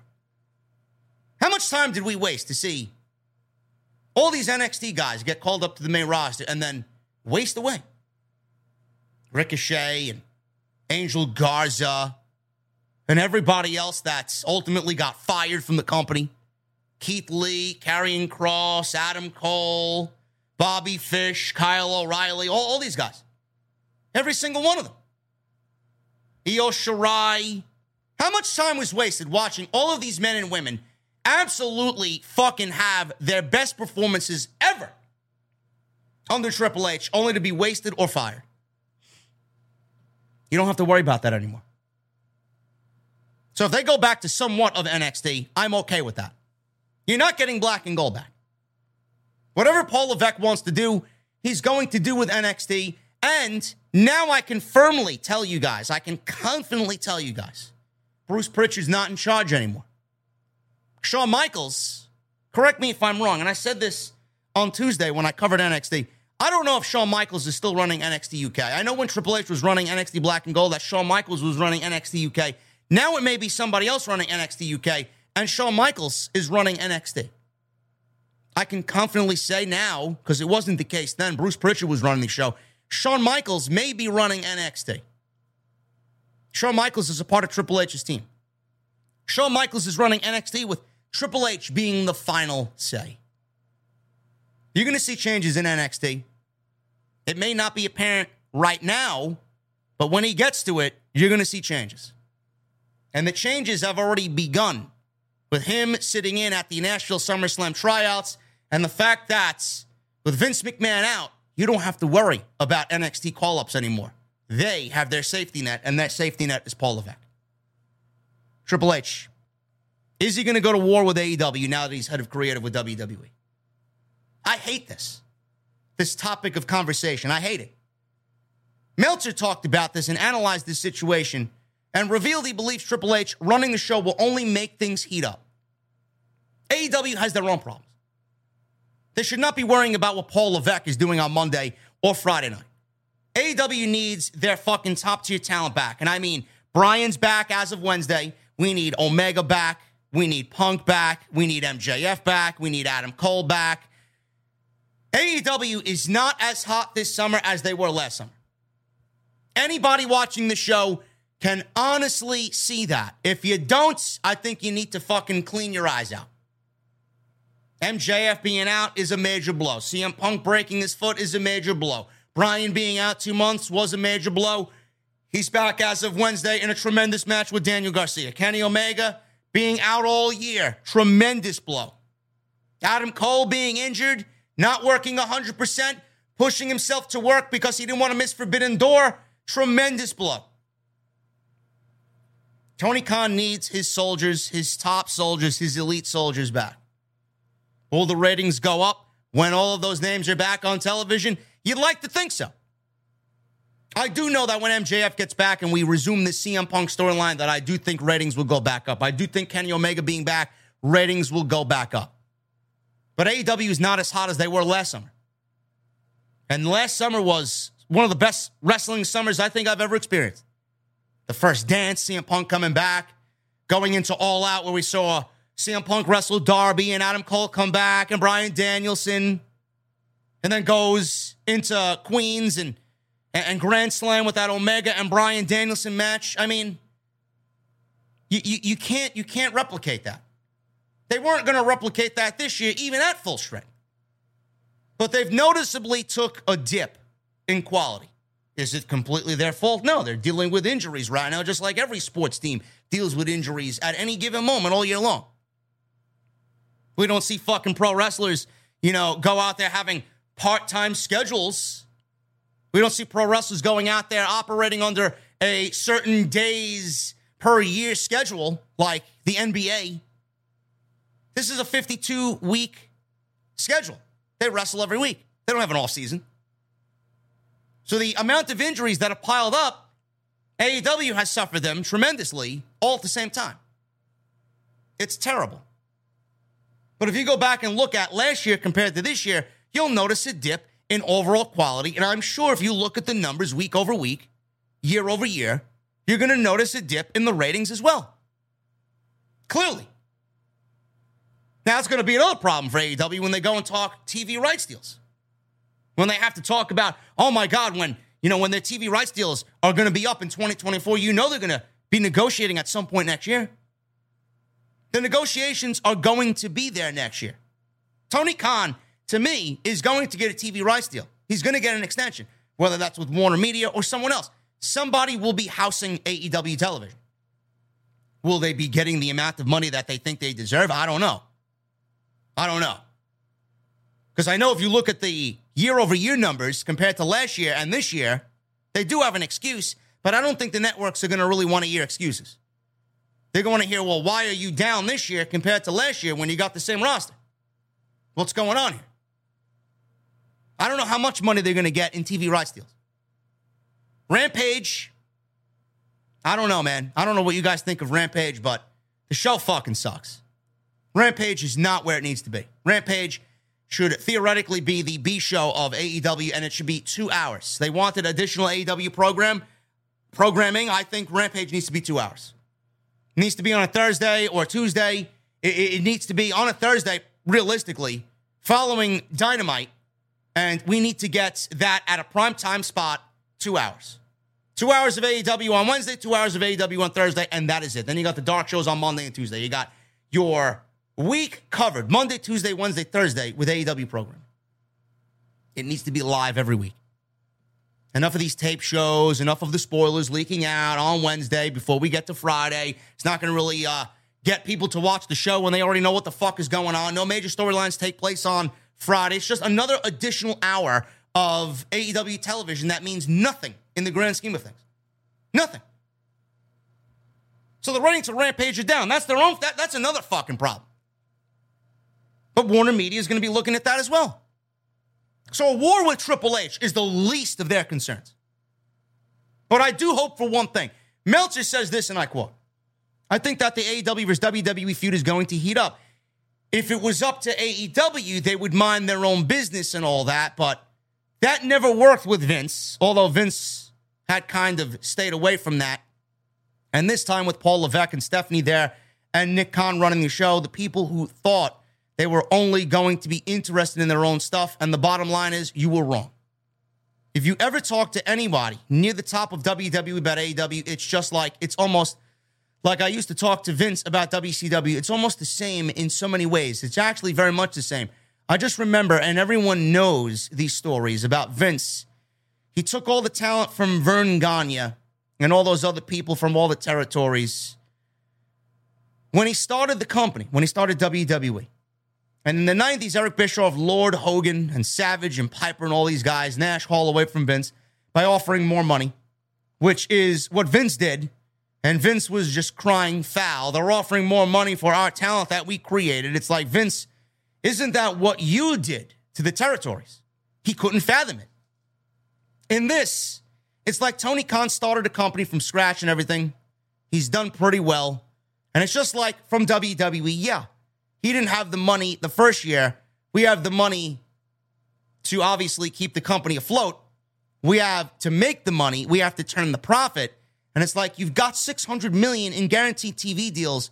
A monkey could turn profit with your TV deals. He actually has to work to turn a profit, does Tony Khan. And it's just not like the whole idea of him. It's amazing what you hear and this running NXT against All Out is the move. And we're probably going to have a lot of moves from this point on. And I think some talent, when their contracts are up on both sides, especially if AEW gets a good TV renewal, if they don't, it may not be as much. But if they get a good TV deal, WWE obviously has hundreds of millions in profit. So they're going to be wrestlers out there. They're going to be top wrestlers out there that are want to going to get a lot of money off the contract renewals of both WWE or AEW. I know the thing is for the wrestlers, both companies, when they sign these guys, are going to want to sign guys for five years or maybe longer maybe even in some cases seven years. And there might even be some guys WWE sign up to 10 years in some cases, but mostly fives. I think Owens was three. But I would tell any wrestler right now who's under contract and the contract's coming due if you're good and you have the confidence, fight for hell to sign a two year deal. You're not going to want to get less than two. But if it's five, beg for three. Because if you're a good wrestler, the more your deal comes up, the more you're going to be able to escalate your salary, unless AEW is out of business, which I don't expect to have happen, obviously.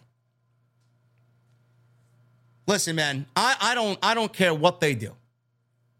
From me to everybody here, Tony Khan's problem and issue should not be with WWE, and Triple H and his issue and his problem should not be with Tony Khan.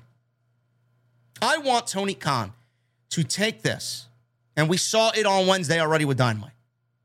All the news about Triple H taking over creative. He's already he's already gone out there on Sirius XM on Busted Open Radio, already saying, what's the difference? It doesn't matter who's in charge of talent relations or who's in charge of creative. I don't like to hear the whispers of, oh, I got these guys on the contract and they're automatically going to go jump ship because of Triple H being in charge of creative or because they were successful under a past administration. Tony Khan found that to be very disrespectful. It's almost as if the fans were kind of throwing shade at Tony Khan because he isn't using them as good as Triple H used them when they were under Triple H's administration. He found that to be disrespectful, and it is disrespectful. I'm guilty of that. But I only brought her, I never said any of those names were going to jump ship. I always said it was those names that weren't contractually obligated to AEW. When Adam Cole's contract is up, he may seek different opportunities. When Malachi's contract is up, he may seek different opportunities. Tony Khan went out there and said, Well, Adam Cole signed for the next seven years. Malachi's on AEW's payroll for the next five years. They ain't going anywhere. Where the fuck where the fuck are they going? I have them locked in. Good luck with that. That's a fire that was lit under Tony Khan because it angered him. An angry Tony Khan is the Tony Khan that we want. An angry Tony Khan is the Tony Khan that gave us dynamite on Wednesday, that not only gave us a great dynamite, listened to the fans' criticism of the week prior, and gave us a show that built Powerhouse Hobbs, Ricky Starks, Hook, and Daniel Garcia. Talent that he knows is going to be the future of this business. Now, was that happenstance? I don't know. Was that the plan from the get go? I don't know. But the focus on young talent, to me, wasn't a coincidence on Wednesday. That was Tony Khan saying, I need to get my ass in motion and I need to take advantage of my top guys being out to push the next guys that are going to fall in line when those top guys come back. And my roster is going to be better than ever when everybody cohesively comes together. A Tony Khan that was angry coming out of Monday, going into Wednesday. That's the Tony Khan that we want. And I say this because when Tony Khan is like that, he's at the top of his game. All Out is going to be tremendous because of everybody's talking about Triple H. Do you think Tony Khan wants that? You think Tony Khan wants to be one up by Triple H because everybody adores Triple H? No. This is going to make AEW better. And the better AEW is, the more attractive AEW is, the more at risk WWE is losing some of their guys to AEW. Now, yes, they do have a bloated roster. They do have a bloated roster.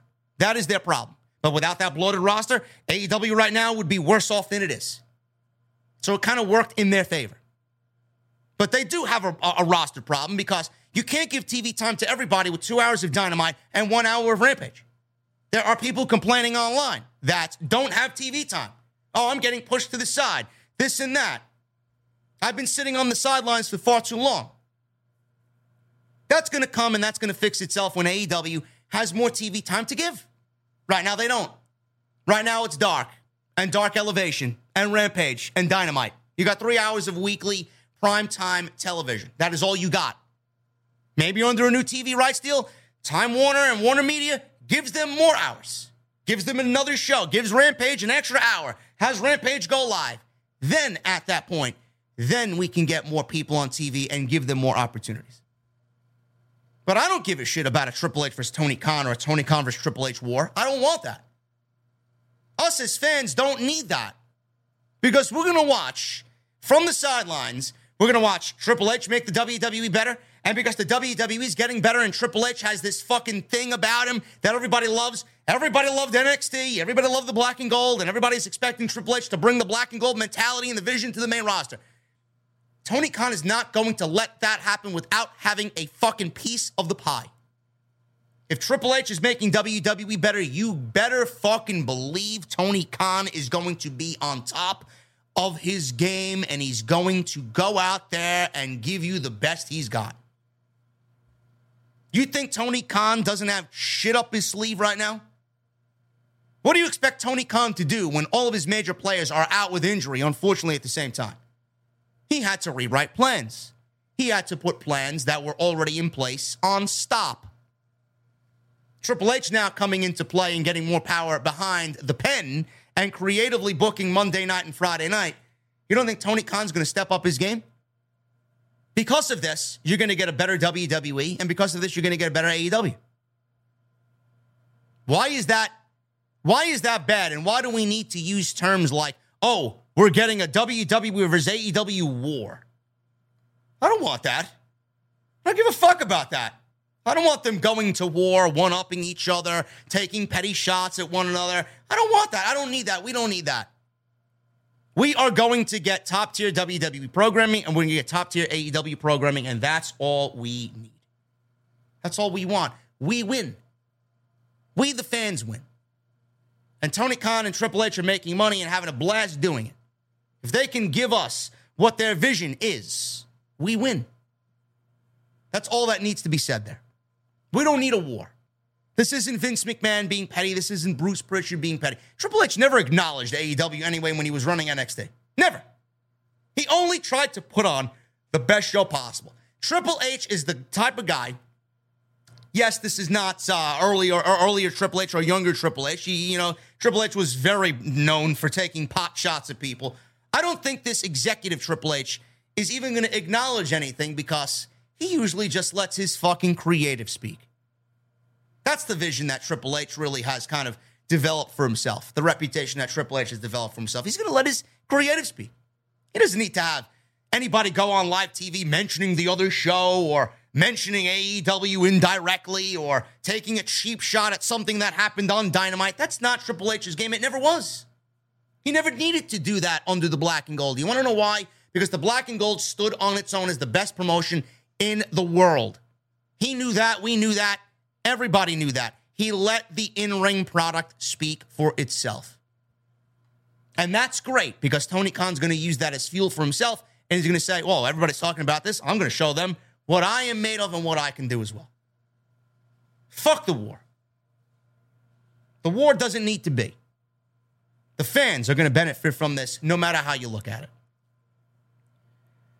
Guys, let me check the chat. We got 2,500 in the venue. Thank you guys very much for all your support. Hit that thumbs up. Continue to hit that thumbs up. We got 1,100 likes, man. Can we get 1,500 minimum on tonight's OTS 438?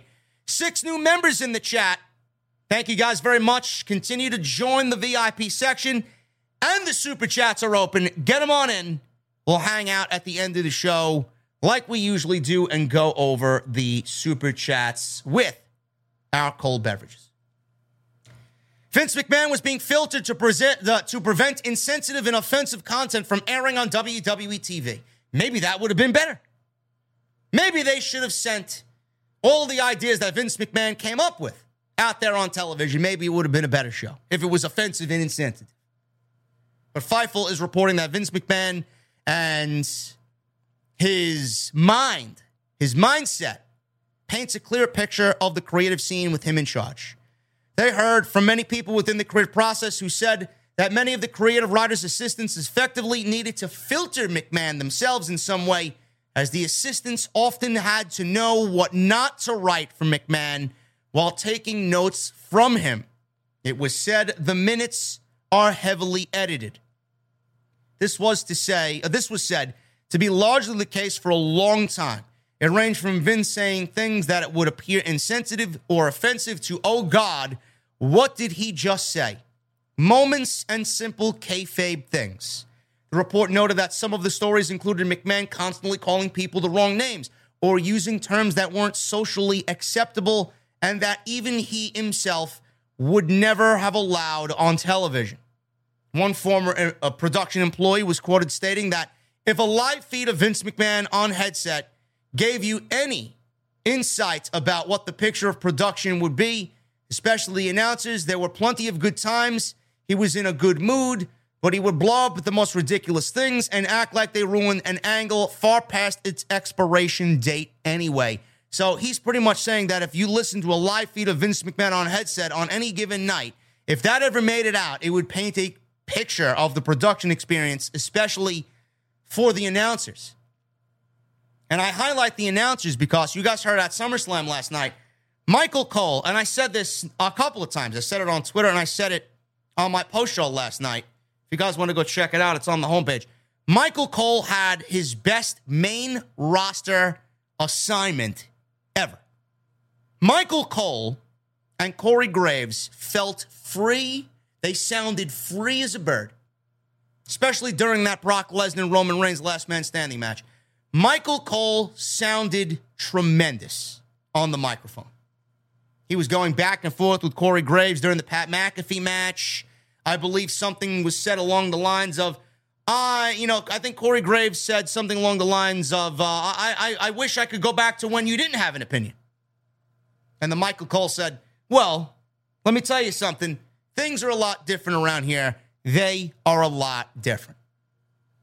Clearly, a shoot live on air saying that things are different. Vince McMahon's not there. I can now actually have a fucking opinion about what's going on, and I don't need to have a 77 year old man in my headset screaming that I didn't use a fucking keyword like WWE Universe or stupendous on fucking commentary.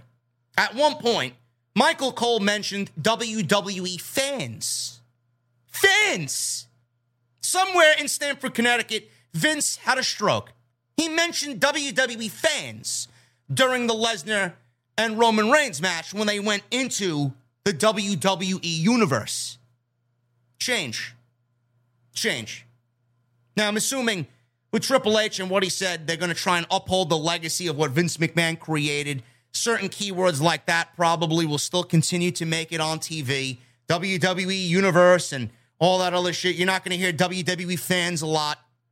That was basically something that, you know, Michael Cole couldn't wait to get out because he's been fucking suppressed for so many years about saying WWE Universe and not saying WWE fans. But he was tremendous. Michael Cole, Corey Graves was tremendous. You know, I, I still don't really enjoy uh, Jimmy Smith on commentary. I don't think he's got the voice for it, but, you know, some people may enjoy his work. Listen, he's better than Adnan Virk. So I, I guess we got the better end of the deal. But the commentary, more organic, more natural, th- things like that. They're allowed to be humans. I can't begin to tell you how fucking important that is.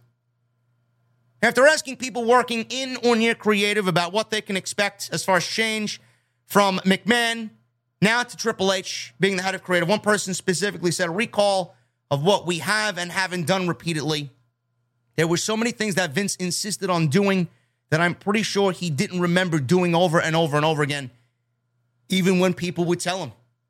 Vince would put out matches that we saw over and over and over again, realizing, or without realizing, I should say, he did it without realizing that we did it two weeks ago, three weeks ago, in a row. Vince would do rematches over and over again without thinking or realizing he's done it already. That to me is so dangerous. That to me is one of the things that I can't wait to see changed. Rematches happening on a weekly basis, championship contenders matches, those little things you know, those, it, it, may not be important to you, but Jesus fucking Christ is important to me. Watching a television show, watching a competitive sport like pro wrestling, championship contenders. Yeah, let's send our champion to lose a championship contender non title match, only to get the challenger a title match at the pay per view.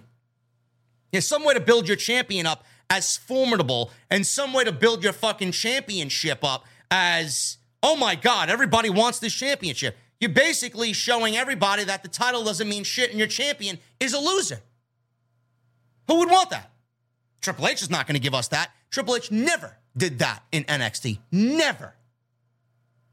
I could maybe, maybe there's one or two accounts in seven years. Never will you see Triple H take a champion, put them in a non title match, and have them lose only to get the challenger a pay per view title match. Divisions will be set forth challengers will be set, and wins and losses will matter. Build, pay per view build will be a thing again. I love it. Liv Morgan. She said this on Vince McMahon's exit from WWE. We were all shocked, and it felt sudden. She asked, or she was asked, about Triple H taking over creative, and she said this, and I quote we all owe so much to Vince. We were all shocked and it felt sudden. So if he felt like it was time, then it was time to step away. We're also excited to be working with Stephanie and Nick Khan. Stephanie was born into the business, so there's literally no one better for the job than her. We're all so excited and we're just ready to go to work. We're all just ready to take it to the next level. Everybody feels that same way. I don't know why I threw that in there, but I felt like it was important to just get the point across. Change. Change. Top free agent. More than likely to sign with WWE now that Triple H is in charge. Fightful Select had a report that many wrestlers said They think they'd actually still be with WWE if Triple H had been in charge from the very beginning. This also was noted in Fightful and their select report.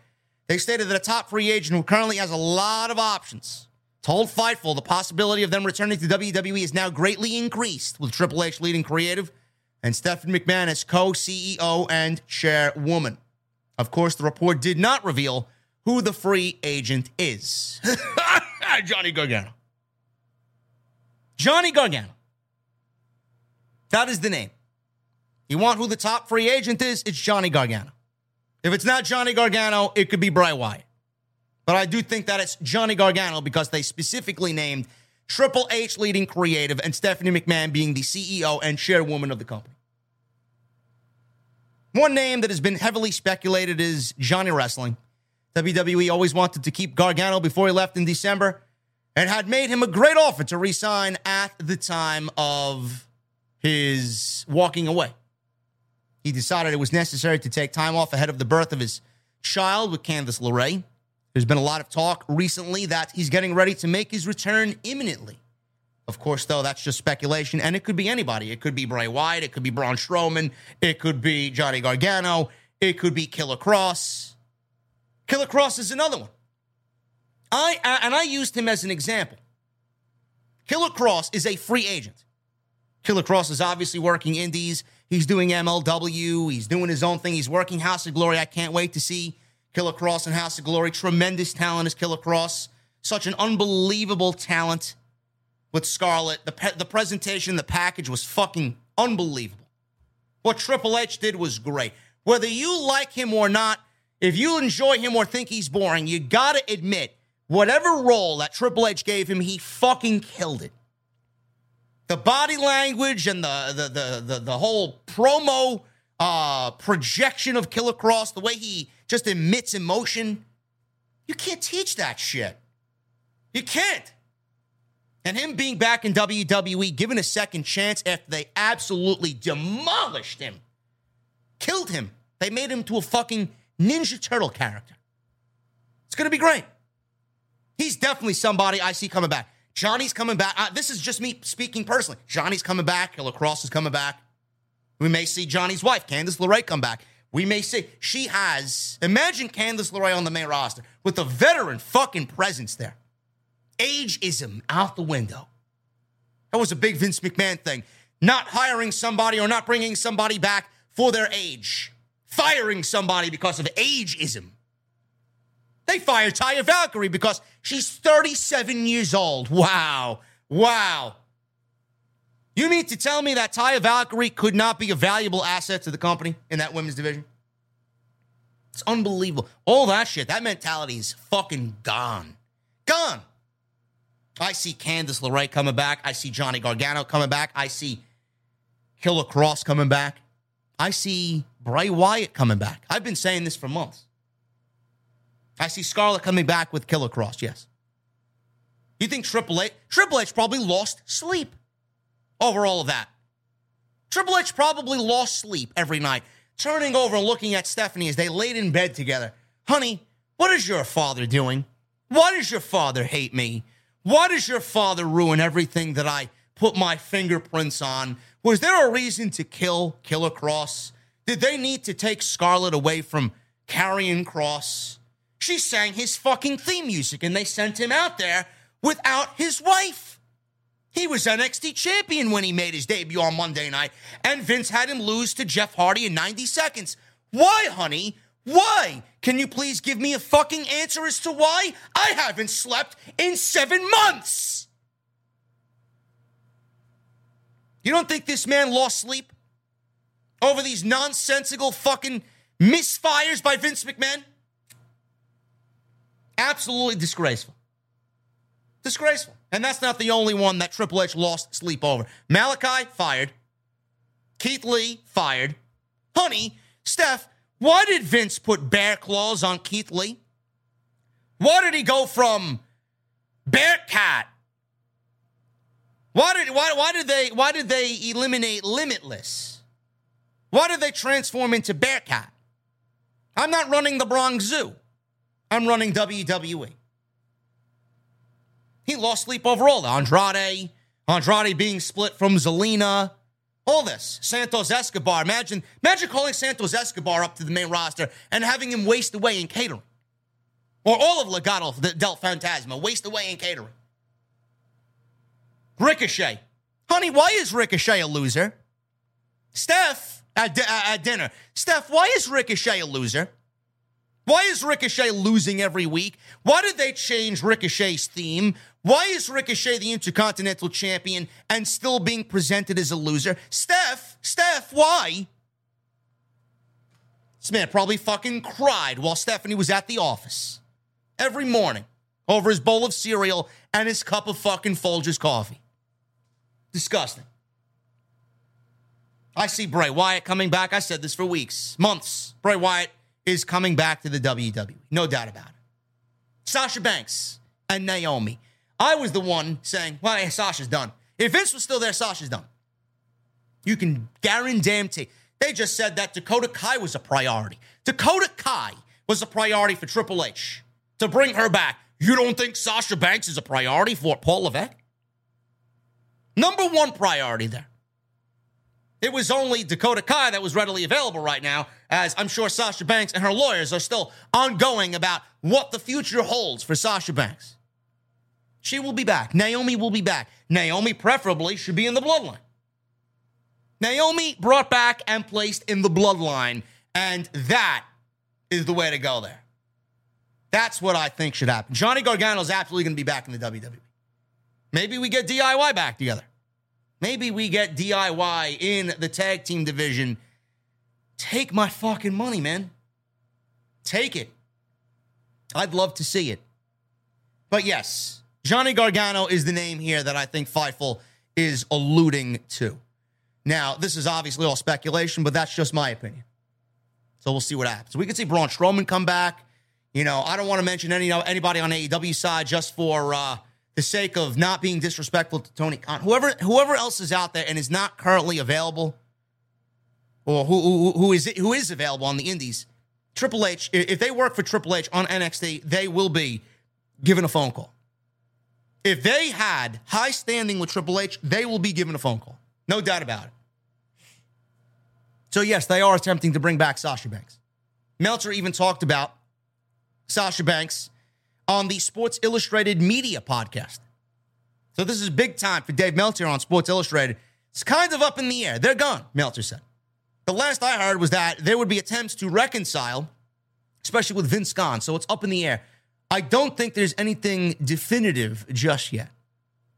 So there, there will be discussions. To, you, you can guarantee if it's not Paul Levesque. Paul Levesque was was a part of bringing Sting into the WWE. Bruno Sammartino, Scott Steiner. I'm assuming reconciled with Triple H, right? Something had to be said there with Triple H and Scott Steiner. Scott Steiner always made fun of the Hall of Fame is imaginary. I don't give a shit if it's on the fucking moon. If I can't walk into Hall of Fame, it doesn't exist. He reconciled with the ultimate warrior of all fucking people. Triple H reconciled with a lot of different talent to come on back to the WWE, welcome them back into the WWE family, and he's going to do the same for Sasha Banks. It's going to be awesome. I do think that they both end up back there, Sasha and Naomi. But Meltzer did say, yes, there will be attempts made to reconcile with Mercedes and Naomi. Now, as far as Triple H is concerned, that him being in control, a new report revealed that many former WWE talent believe that they would still be with the company if Triple H had been in control. This is from Fightful, kind of piggybacking off of their top free agent story. Fightful reported that several former WWE stars who left for a, uh, variety of reasons believe things would have been different for, for them if Triple H was still in power. The majority of NXT talent that have been released believe that had Triple H been in those roles from the beginning, they would not have been released. Some of these talent were realistic with the fact they weren't being utilized or progressing fast enough before their cut. Another former NXT star that had options within WWE before signing elsewhere said they felt an incredible sense of loyalty to Triple H. And had he been the person in charge of their creative future, things would be different. Another AEW talent that ended up signing with AEW said they had no confidence in being creatively satisfied on the WWE main roster before leaving the company. This AEW star who remained anonymous said, and I quote, I'm glad that I went to AEW, but if I was graduating to a Triple H led SmackDown or Raw, I probably would have re signed with WWE before my deal was up. Another top free agent noted that Triple H and Stephanie McMahon being in their positions greatly increased the possibility of them returning to the company. There will be people in AEW who have contracts up that will look at the landscape of WWE, that will look at the landscape now that Cody Rhodes is there and he was treated good from the start and he will continue to be treated good with Triple H in charge. They will look at the landscape in WWE and there will be defections. It is natural for business. It is good for business. This frees up spots on AEW's roster for people that aren't really receiving opportunity. If people go to WWE, fine. AEW's roster is bloated, says the Geeks Online, as it is right now. It frees up spots to get people back on television that haven't been given opportunity. If people from AEW want to go to WWE, great. The one thing that we desired for decades was WWE's television product being freshened up with new faces. How many times have we complained about WWE television being the same shit week in and week out. If we get some of that AEW feel on Monday or Friday night with a couple of talent that don't want to stay with AEW and opt to go to WWE because Triple H is there, great. Great. As long as I'm satisfied as a fan from the television product that we get, the fuck do I care who goes where, what money they make, and if they're happy, that's all that matters. Who gives a shit? WWE will be fine. AEW will be fine. There's always going to be a reversal of talent. People are going to go to AEW. People are going to want to go to WWE. People's contracts will be up. They'll wear their options. Whatever they choose, fine. It's none of our business. Wrestling is so vast and so deep. The constant in and out reshuffling of talent is great. For everybody that AEW loses to WWE, we got a Nick Wayne waiting in the wing, 17 years old, signed to AEW. We got people that I'm sure are being scouted by Tony Khan already and his team already. We got people developing, hopefully at a nice pace, within the Nightmare Factory. We got people developing at a nice pace inside the WWE Performance Center. Things are going to happen. This is a constant thing, week in and week out, day in and day out in pro wrestling. Nothing is ever the same on any given day. That's great. Keeps everybody on their toes. It keeps us on our toes. It gives us content to talk about on the weekly basis. I love it. Why would anybody be upset about this? It's going to happen. So you might as well get used to it now. We got Vince McMahon and some of the Wall Street Journal things that happened this week quickly before we get on to the uh, Monday night, Tuesday night, Wednesday night, and Friday night news and rumors. We got a Wall Street Journal article reports that WWE investigations hastened Vince McMahon's decision to retire. So on July 22nd, the greatest day in the history of pro wrestling, the greatest day in WWE history, Vince retired from CEO, from creative, chairman of the board. 77 years old, gone. Goodbye. This followed the WWE's board of directors investigating sexual misconduct allegations against McMahon, which began in April. In, the, in a new article from the Wall Street Journal, it was revealed that new federal investigations into McMahon's hush pact allegations led to his decision to retire. Oh, really? Now, it had nothing to do with what is still yet to come. He knew that he was floating up Schitt's Creek before Schitt's Creek got overflowed. That's exactly why he was forced to step down and retire. You think Vince McMahon woke up one day in his fucking Titan Tower condominium on the fucking penthouse floor? Yeah, you know, I think I'll take today and fucking retire. I, yeah, I had enough.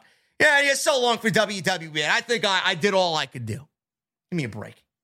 New federal investigations into the deepening hush money scandal enveloping World Wrestling Entertainment hastened the retirement of its chief executive, Vince McMahon, according to people familiar with the matter. The Securities and Exchange Commission and federal prosecutors have launched inquiries into payments made by Mr. McMahon to settle allegations of sexual misconduct. The media company said Monday that it had received regulatory, investigative, and enforcement inquiries, subpoenas, or demands in connection with the millions of dollars in hush money packs.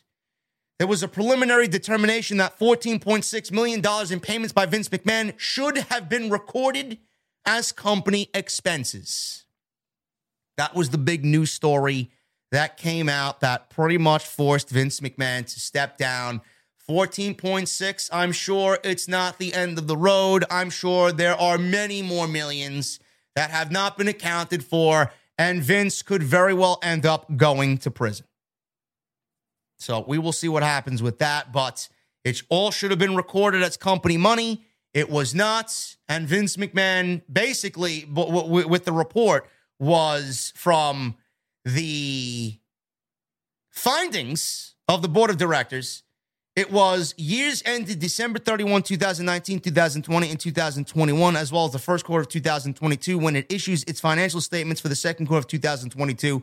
The company is working with the goal of issuing such financial statements by August 9, 2022, but there is no assurance that it will be able to meet this deadline in light of the unrecorded expenses and related facts, the company expects to conclude that its internal control over financial reporting was not effective as a result of one or more material weaknesses. The company continues to evaluate the appropriate accounting treatment for the unrecorded expenses as well as its internal control over financial reporting, and its ultimate conclusions on these topics may differ from what the company currently anticipates. Vince McMahon He's got some fucking balls, man. Got some balls. Money, 15, almost $15 million that should have been recorded as company money. Unbelievable, man. That is the most expensive night out that I've ever seen, ever. But nobody should really be surprised, man. This is not only happening within WWE, every major corporation has some sleazeball doing the same fucking thing. Doing the same thing.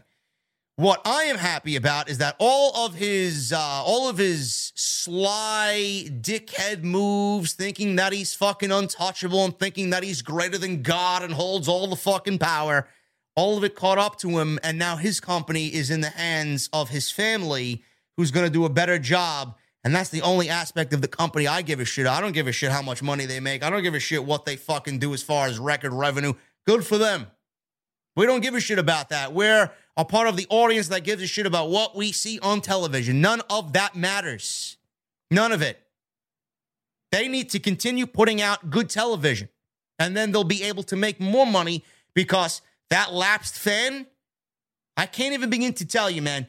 If things get back on the right track, WWE will have a bigger audience for it. They will get back some of the people that have gone away and stopped watching the disenfranchised fan because all we wanted was better television. We didn't want television that continued to insult our intelligence every single week. Triple H never insulted our intelligence. So if he continues to do what he promises and we see it unfold on Monday and Friday, people will be back, ratings will be higher, and the interest will overall grow the company in every aspect of its viewing audience. That's what needs to be done. So Vince McMahon is gone. And more allegations, I'm assuming, will be uncovered in the weeks to come.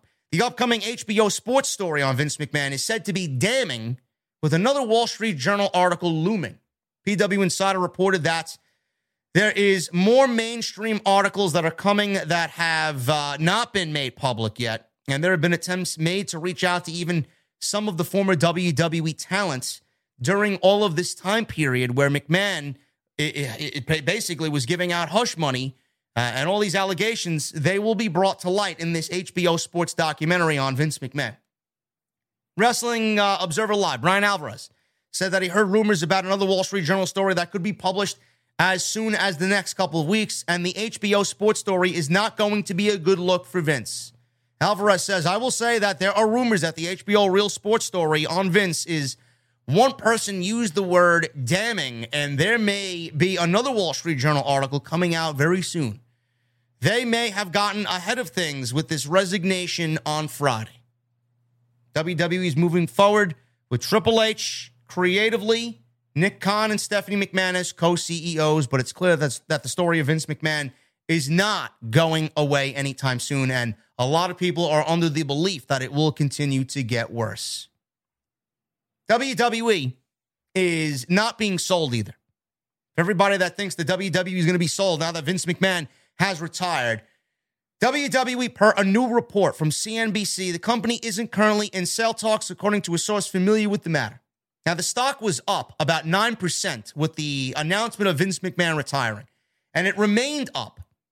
And then it went back down. I think it took, uh, I think it fell six points after uh, after the weekend, after the Vince McMahon retirement. It went up 8%, right? I think it was at like 72 $73 per share. Then it went down to like, I think 67 $68 per share. Why did it go up? A lot of people were asking, well, why did the stock go up? Is everybody uh, really in agreement here and trusting the new administration?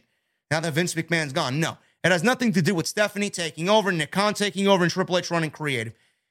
The reason why the stock was up is because a lot of the the shareholders and a lot of people on Wall Street thought that with Vince McMahon retiring, that Vince McMahon was more likely to sell the company now, and people were buying into that aspect. Though that was never going to be the case anyway with Vince McMahon. So the stock went up because people thought on Wall Street that Vince now out, that the company was going to be sold uh, imminently with Vince being out as chairman of the board. On July 25th, WWE announced that Triple H had taken over creative. After the news of Vince's retirement and Triple H taking over, the stock price rose to its highest total in 2019. Vince McMahon has also, by the way, been removed from the board of directors and more on the WWE corporate website. So that's that. If anybody wondered or if you guys have stock in the company, WWE stock went up because they thought the company was going to be sold with Vince McMahon retiring and stepping down as chairman of the board. Let's go to AEW news, man. We'll hit AEW. We'll do Friday Night SmackDown, Monday Night Raw. I got news coming out of AEW as it pertains to Ring of Honor, Death Before Dishonor. We got pay per view buys, folks. Pay per view buys. Apparently, it looks to have done about 36,000 plus buys, digital and on pay per view. About 2,700 digital and almost 9,100 from traditional pay per view television. The first show, Supercard of Honor, did 15,500 digital and 3,700 traditional pay per view. So the numbers were nearly doubled from Supercard of Honor to Death Before Dishonor. That is tremendous. Absolutely tremendous. So I don't know. I don't know what Tony Khan has planned for Ring of Honor. I know he's working on a TV rights deal. He wants to get a TV rights deal for Ring of Honor. He's already come out and outwardly said it that Ring of Honor is not going to be developmental for AEW. It would be no sense for him to do that. He finds that dark and dark elevation are more like, you know, NXT level up or they're like a performance center vibe to them. It's more of a, you know, showcase, a, a, a training ground or a breeding ground for AEW. Ring of Honor is not going to be that. He's not paying all this money to purchase Ring of Honor to have it be a developmental show for Ring for uh, AEW. So he wants it to be a legit brand on its own. He wouldn't have purchased it otherwise. Now he did purchase the brand because he knew if he didn't, Vince McMahon was going to buy Ring of Honor and WWE was going to buy Ring of Honor, close it down, and fucking kill it and use the tape library whenever they seen fit. But Tony Khan does not want to use Ring of Honor as a developmental territory. He wants it to have its own dedicated roster. He wants it to have its own, his own dedication, uh, its own dedicated pay uh, pay per view and, and TV show. However long the show is, I don't know. But he has not announced anything in regard to that, but he continues to say he's working towards that and he feels like something will be done. The next big Ring of Honor show, we don't know. We don't know when that's going to be. It may be piggybacking off of full gear, I believe, around November. We could see something around October, maybe, for a Ring of Honor show. We got this one happening happening in July. Uh, we had that one happening in April around WrestleMania. I thought that they were going to piggyback off of all of the major WWE shows. SummerSlam, Survivor Series. We don't know when the next Ring of Honor show is going to be. But I think Tony Khan has developed a good standing with the fans for these Ring of Honor shows that people will be willing to pay to see them. I know I have, and I know many people that I know have. And we've been very, very pleased. He should be very happy with what he's done. So we will see what happens with Ring of Honor. But Death Before Dishonor doubled Supercard of Honor, and Tony Khan has to be very happy about that. And Warner Media has to be very happy about that. The real reason why Jonathan Gresham asked for his release from his AEW Ring of Honor contract has now been revealed. This is according to Fightful Select. They shed more light on this situation. Per the report, Gresham met with Tony Khan and others on Saturday at 4 p.m. ahead of Death Before Dishonor's main show starting at 8 p.m.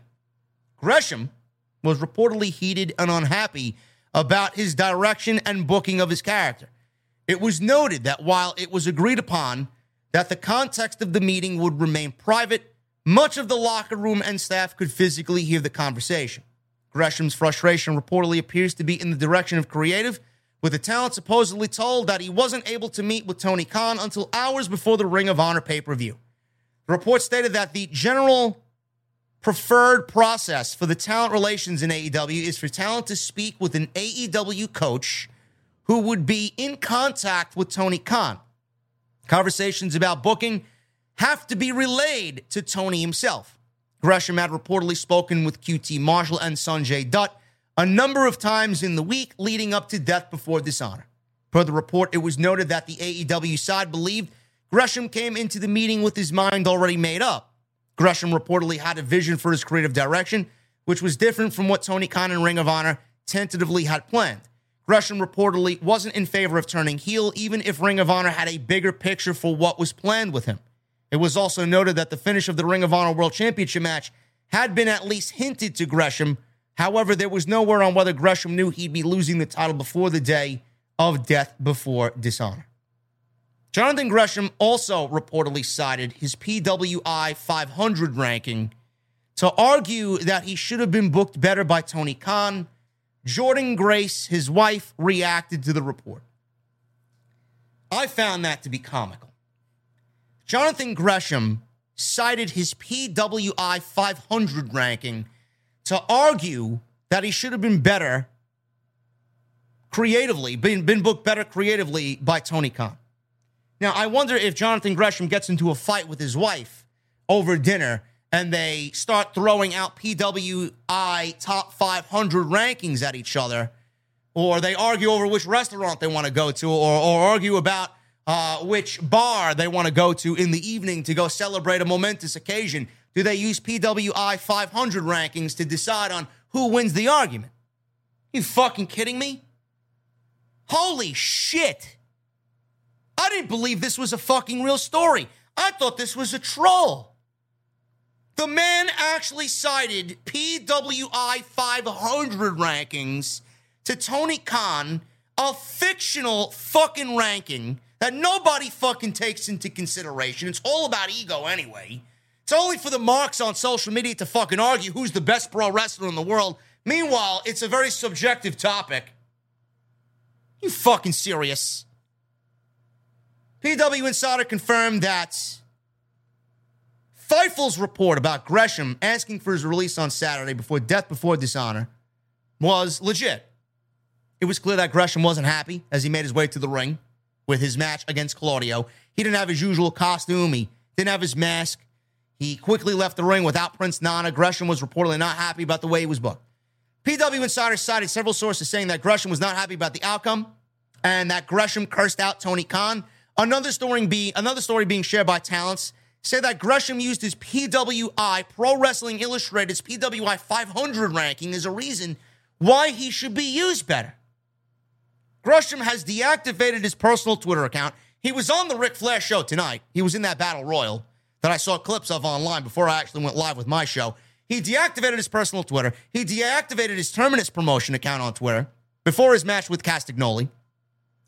And he asked for his release. There's no confirmation if his release was granted, but it does not look like Tony Khan will be welcoming him back into Ring of Honor. Gresham has not commented publicly, but his wife, Jordan Grace, took to Twitter to shoot down recent reports without being specific on what exactly she feels is inaccurate or out of context. She says, and I quote, I promise that you don't have to believe everything you read online. 95% of dirt sheet news is exaggerated, completely made up, or taken out of context. Same reply from everybody that hears about a story, and then they got a comment on it. It's taken out of context. The dirt sheets are usually wrong. The dirt sheets are usually exaggerating. Par for the course here by Jordan Grace and the reply she gave on social media. Now, I will say this. I said this last week. Now that we got a little bit more clarity on everything, I, I will. I want to praise. I want to praise Jonathan Gresham from the go here. Okay, he was upset. The report cited that he was already in the mindset that he made up his mind and he wanted to go. He wanted to walk out. He argued with Tony Khan. He had cursed out Tony Khan. He complained that there was no communication. He complained about creative he went out there and he had an 11 minute match and he dropped the title to Claudio and he went home right after the match.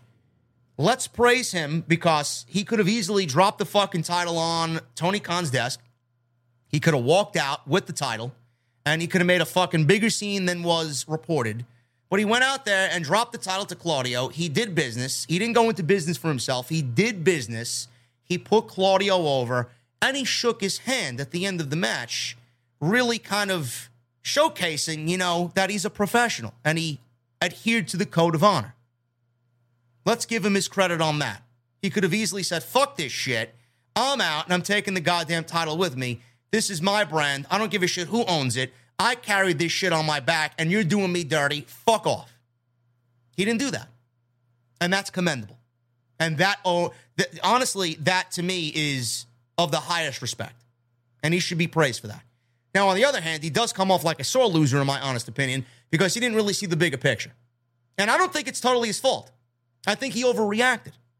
I don't think he sees the bigger picture. He does come off like a sore loser. I think everybody, me included, in the community stated that the right man for the job was Claudio. Could the match have been better? Absolutely. They only went 11 minutes. Could the match have been built up over months? Yes. You thought you, you you think the fans wanted Claudio to go from WWE to AEW, be on television for four weeks, and then be given his first world championship after four weeks, five weeks? No. That's a story that should have been told over five or six months. And we got it paid off immediately. It could have been a little bit more celebratory. It could have been a little bit more epic for Claudio, but that's not what they did. They didn't have time for that. I think Claudio understands that. I think Tony Khan understands that. I think the fans understand that. The right fans, anyway, the smart fans. Gresham is the only one that didn't understand that. Now, the reason why Claudio was the champion is because Claudio, positioning him at the top of the brand, you're trying to sell this brand to Warner Media. You're trying to get a TV rights deal for Ring of Honor. Claudio is going to sell your brand better than a Jonathan Gresham. You're not going to get a TV rights deal with Jonathan Gresham as the face of Ring of Honor as their world champion. You're going to have Claudio Castagnoli in there, the former Cesaro of WWE, world class professional wrestler that has ties to Ring of Honor, was a WrestleMania superstar, WWE superstar, world renowned pro wrestler with World Wrestling Entertainment, multiple titles in WWE. That's who you're going to sell to Warner Media. Upon that, Samoa Joe, FTR, Mercedes Martinez, Wheeler Yuta. They got a collection of great champions over there in Ring of Honor.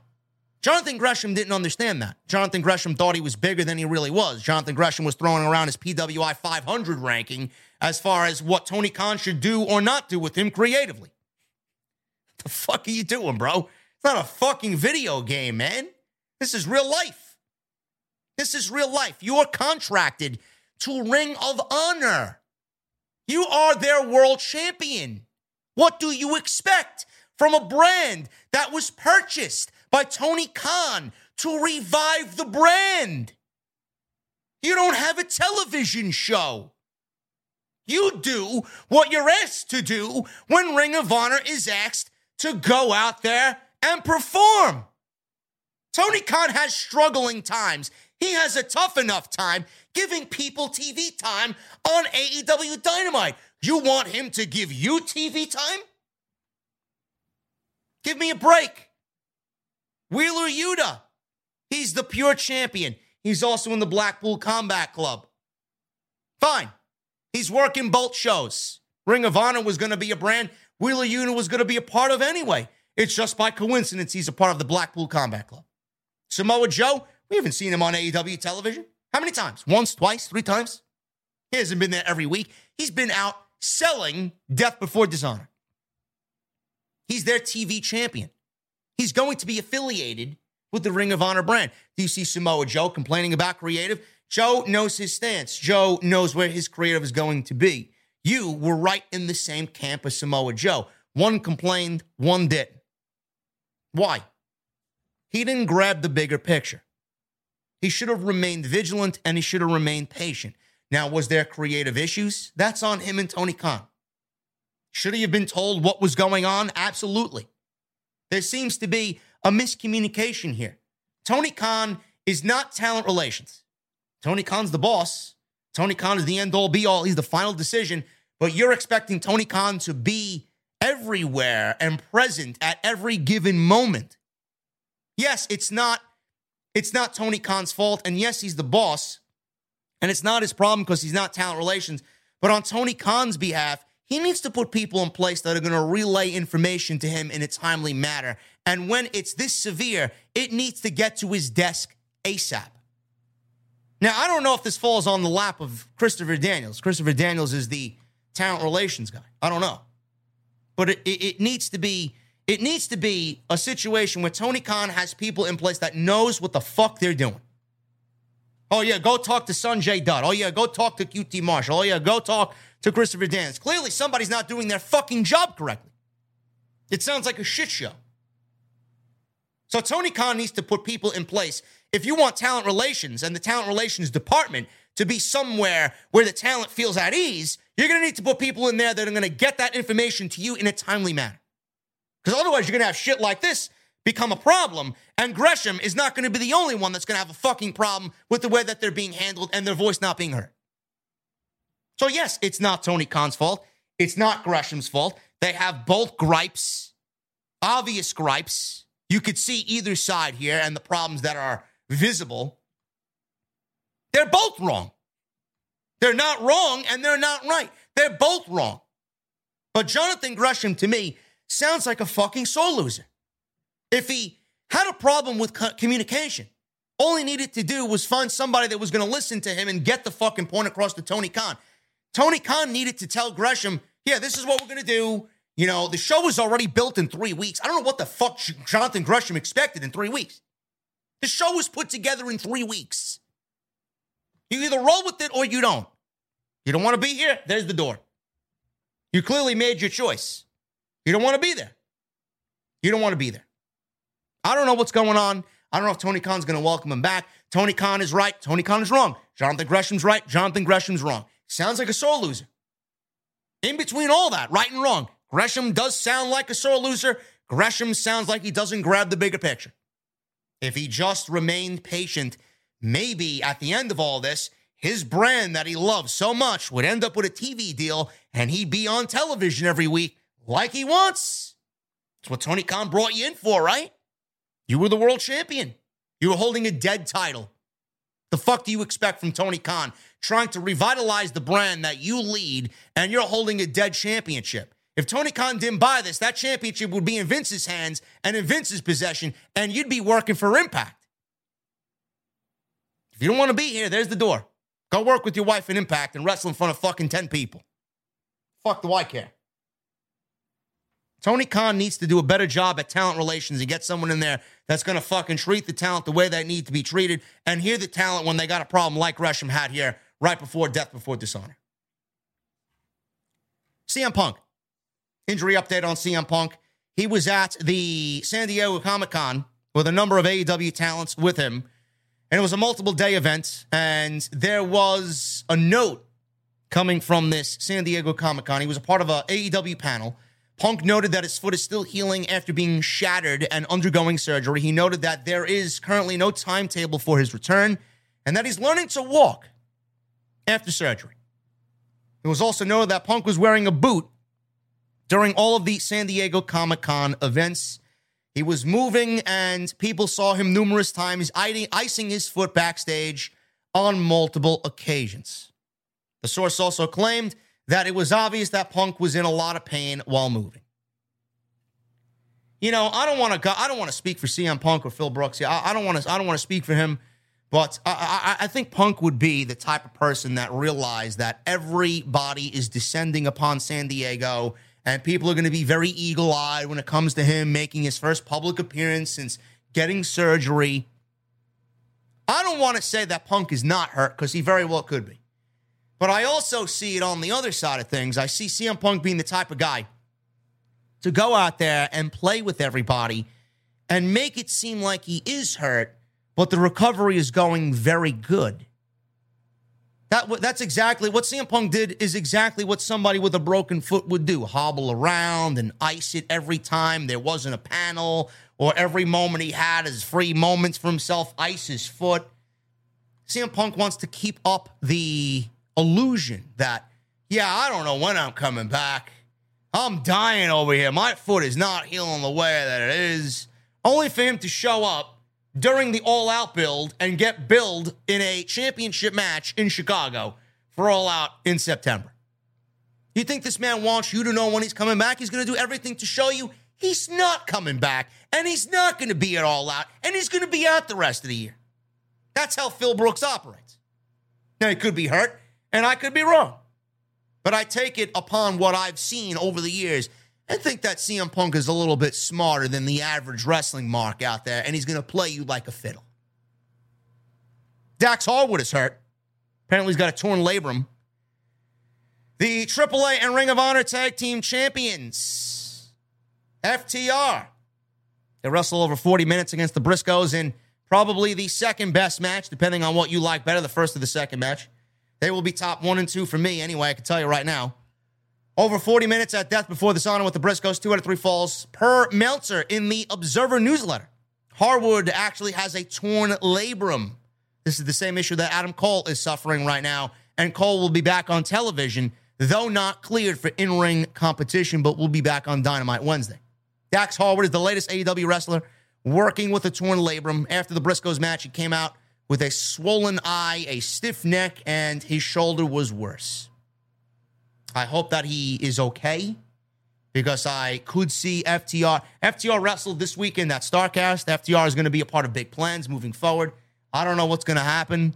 I hope that he takes care of that because we're on a run of a lifetime here, and I would hate to see an injury like this stop FTR's momentum when they are on an absolute run of a lifetime that could see them win the AEW Tag Team Championships upon everything else that they have right now.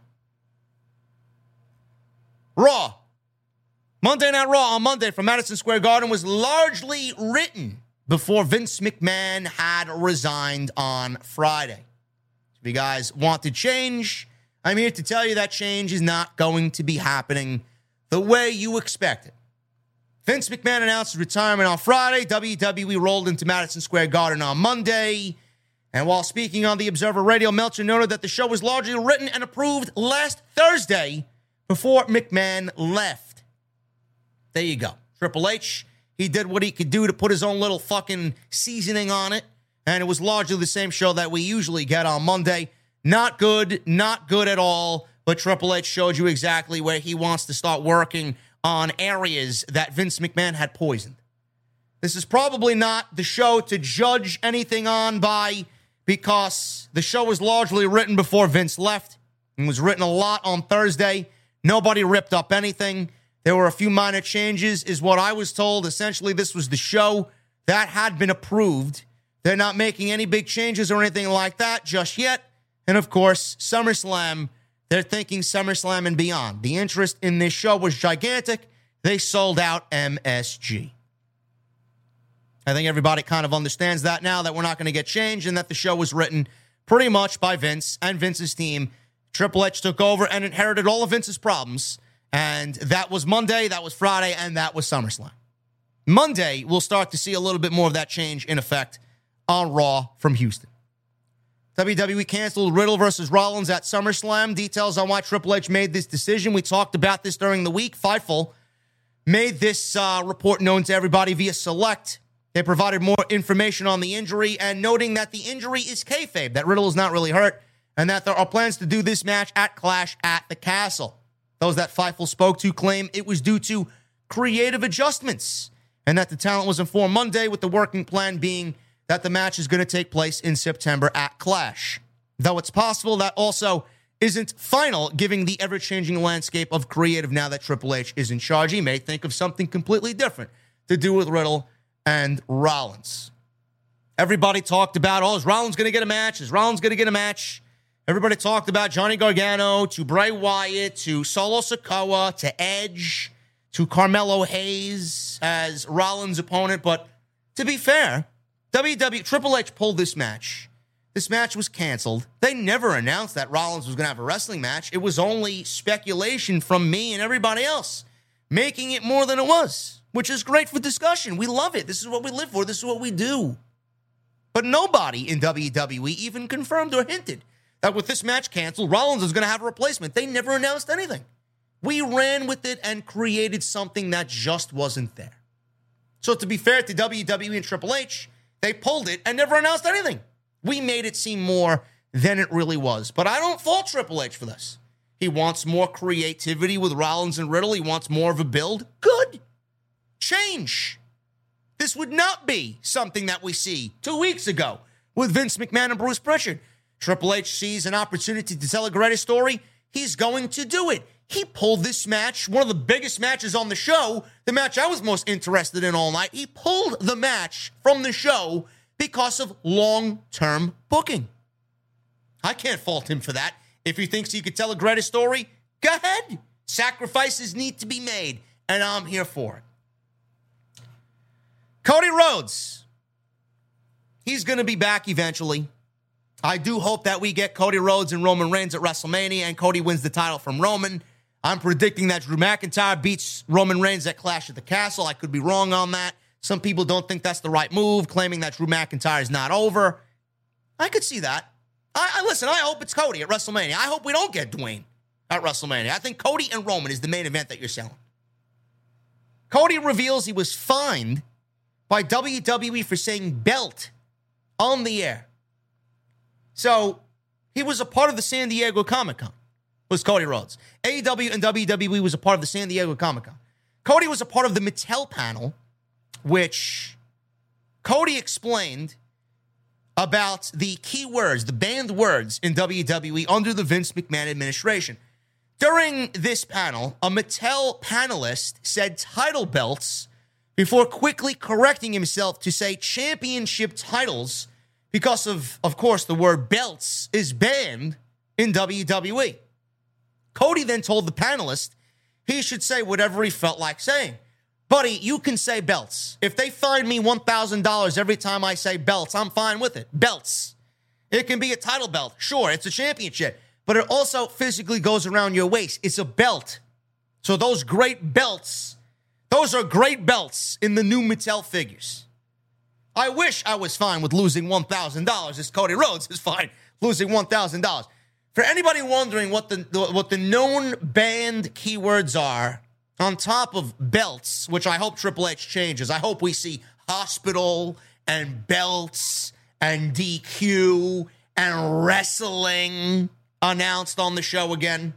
These are the listed words banned in the Vince McMahon era wrestling, wrestlers, belt, blood, choke, which I understand why that doesn't make TV, diva, strap, kayfabe, mofos, headshot, trauma, DQ, the anti diva, spinal injuries, victim, violence, WWF, wife beater, which is understandable, curb stomp band, strangle, kill, murder, house show, push, being over, babyface, heel, job, jobber, card, and non title. Vince is a fucking lunatic. Vince is a lunatic. Jesus Christ, man. I hope Triple H wipes all that shit away on top of championship contenders matches and rematches. I hope he wipes it all away. I do. Guys, that's all I got for you. As far as the news is concerned, we are less than 100 away for a thousand likes. Can you guys hit that thumbs up if you're in the chat? A, a hundred away for 1,500 likes, man. A hundred away, 1,500 likes. Let's do it. Minimum right here on OTS. We got seven new members tonight. Thank you guys very much for hitting that join button and becoming a VIP right here on Off the Script. Today sponsored by Audible, audibletrial.com slash script. 30 days of their service free and one free audiobook of your choice. Make sure you guys hit up Audible, man, and get that Jon Moxley book now available. Instead of paying $21.99 or whatever the price may be for that, you guys get it for free on Audible right here, courtesy of the podcast. And also follow me on social media, guys, at JD from NY206. That's Twitter, Instagram, TikTok, and Cameo. I appreciate you guys very much. Go check out all the other videos that you might have missed on the channel. Everything you need is on the homepage right now. $5 super chat by The Klooch. Love your pre stream music, JD. It always gets me pumped up. Klooch, I appreciate you, bro. You mean to tell me you're not one of the fucking degenerates out there that thinks I'm a Dr. Disrespect ripoff? It's good to know, bro. Do you have a playlist on Spotify or YouTube I could check out? I do not. I may have to do that in the future, bro. I may have to do that. I know you guys love the theme music, and I may have to get a Spotify playlist together one of these days. Larry Kemp with a two month membership. Thank you, Larry Kemp. Marcus Bryant, Ali, Moretz. Thank you for your memberships. Moretz with a three month recommitment. Thank you, guys. Thank you very much. King Mo Jackson with a 199 super chat. Love the channel. It gets better and better. Two thumbs up. Thanks. Cool face emoji. I appreciate you, King Mo Jackson. Thank you so much, man. I'm trying, bro. The fact that we drew 2,800 people live on a night where Ric Flair retired for his last match, for now, is tremendous. Thank you guys very much. Daniel Foy with a new membership. Thank you, Daniel. What are you drinking tonight, brother? Phil with a 999 super chat. The Raw Women's division is stacked, but I want to see what they have in store for SmackDown. That division compared to Raw is weak. I'd merge the divisions. In Triple H, we trust there will be change. Listen, man, in a perfect world, I would eliminate one title. I would make one title only. I'd unify the titles at Survivor Series and I'd make one championship and I'd have an entire division between Raw and SmackDown be as one. I do that for the women and I do that for the tag team titles. I leave the U.S. title on Raw, Intercontinental title on SmackDown. You want to flip them in the draft? Fine. We need Roman to drop one of the titles, and the WWE Championship needs to be on Monday Night Raw.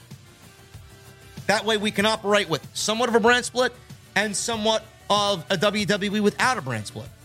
I, have been saying this for years, man. I've been saying this since 2016. Nobody wants to listen to me. And burn the 24 7 title. Fucking burn it and let me fucking laugh as the fiery ash just illuminates the, the night sky. I love it. Thank you, Phil.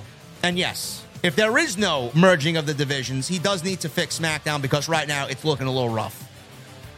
Sean in Texas with a six month membership. Great to be back as a member. Keep up the great work, JD, as always. OTS for life. John in Texas, thank you so much, brother. Thank you very much for your support. John, I appreciate you, man. Christy Wilson with a 199 super chat. The changes for WWE are very subtle. For now, they are. That's exactly what we should be expecting subtle changes. We're not going to see big, overwhelming changes right from the word go. He was in this week. He was inherited Raw, which was written by Vincent Bruce, SmackDown, which was written by Vincent Bruce, and SummerSlam, that was booked by Vincent Bruce. Susan D'Ambrosio with a 10 month recommitment to the VIP club.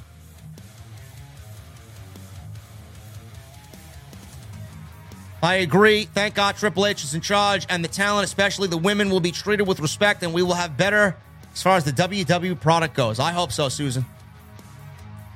Sinister in the chat, from what I seen, it seems like you didn't opt in for gifted membership. Sinister, I don't know where the fuck to go, bro. I got your comment on SummerSlam's podcast last night in the comment section. You didn't leave me you didn't leave me anything. I don't know. I don't know what to do about these gifted memberships, bro. Michael Evans with a three month. Thank you for the recommitment, Michael Evans. JD, it feels good to say that we have three solid nights of pro wrestling now, AEW and WWE on the Triple H. Let's sit back and enjoy the ride. Cheers, JD and OTS family. Thank you very much, Michael Evans. I appreciate you, brother.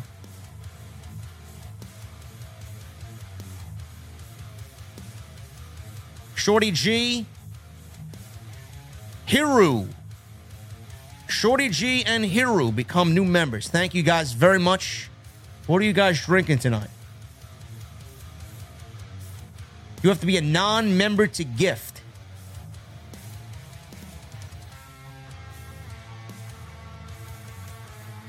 Bro, I don't, I don't know, man. I, I may talk to some YouTube fucking geek on, uh, on here, man. I got, sir, I got, uh, I got like twenty four seven service on here, man. I may hit up one of the one of the texts in the chat. I don't know.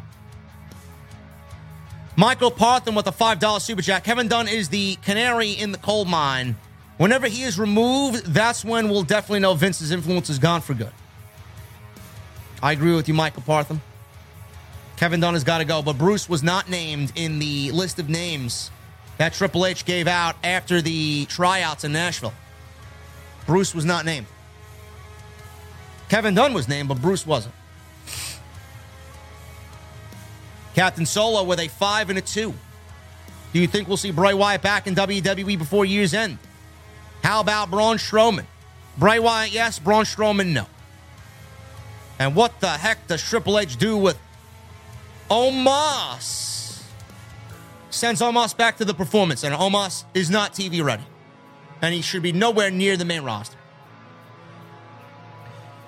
Sinister becomes a new member. Thank you, brother. What are you drinking tonight, Sinister? You got to give me the uh, lowdown on that fucking gifted membership shit, bro. William Robertson with a 999 super chat. With Triple H being head of creative now, what do you think will happen to Cody Rhodes' possible WWE Championship chase when he comes back? Will plans be dropped or will it be done even bigger? No.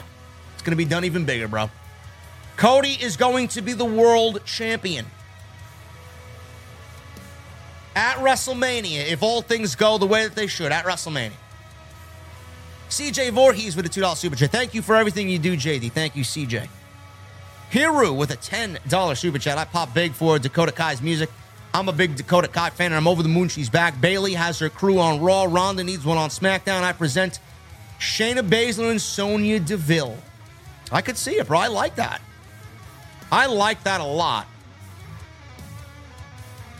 And I'm already getting a sense that Asuka is going to join the battle with Bianca Belair and Becky Lynch against Bayley, Io, and Dakota Kai, man. I think we're in for a big, big treat. I think we're going to get some Asuka versus Io matches, man. Oh, my goodness. Rich Gamble with a 499 super chat. What up, JD and OTS family? When I see Bayley pop up at SummerSlam followed by Io and Dakota, I knew change was and is surely coming. Oh, it's coming, brother. It is coming, and it's going to be great. Nikki Ice with a 199 super chat. Ah, Weef. I don't know what that means, bro. Have a good night, Nikki Ice. Ulysses with a $5 super chat. With Triple H, I like to see Finn Balor, Nakamura, Dominik Dijakovic, Asuka, Mustafa Ali, Ricochet, Shayna Baszler, and especially Tommaso Ciampa at top. Ulysses, you're asking a lot, bro. You're just asking for too much there, bro. Let's wait and be patient.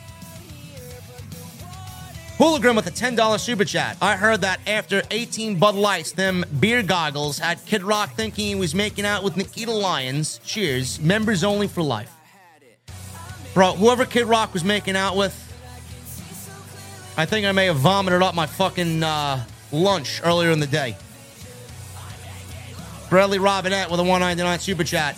Triple H watching Rick's last match for talent. LOL. Probably is.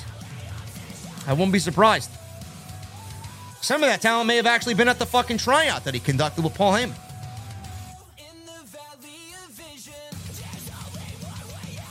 Matthew Malnar with a 499 super chat. Do you think Nash Carter has a chance to come back and reform Emmett? Yes, I said this. I said this earlier in the week. I said this on Tuesday during my NXT post show. Nash Carter, I absolutely believe comes back. I don't know what his stance is with Impact. I believe he got back with Trey Miguel and the Rascals are back together. I think Nash Carter back with Triple H and Wes Lee would be great. And call them up to the main roster. They don't need to be in NXT anymore. Michael Raymond with a $5 super chat.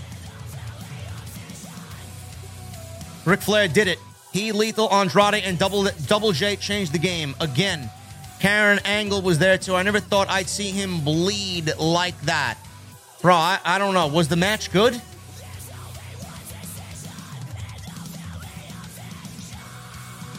Was the match good? Was the tag team match good tonight? Was it worth watching? Nate Knight with a $2 super chat. JD from NY 206 versus Logan Paul at WrestleMania 39. No, thank you. No, thank you, bro. Logan Paul would wipe the floor with me. Ulysses with a two, a five, and a two. I hate casual wrestling fans. I say that because the goons saying why Bayley came back with no bodies. Fuck them, bro. Just because you casuals don't know, don't mean they are nobodies. Clearly they are nobodies. Clearly they are somebody. Everybody but Flair was good, huh?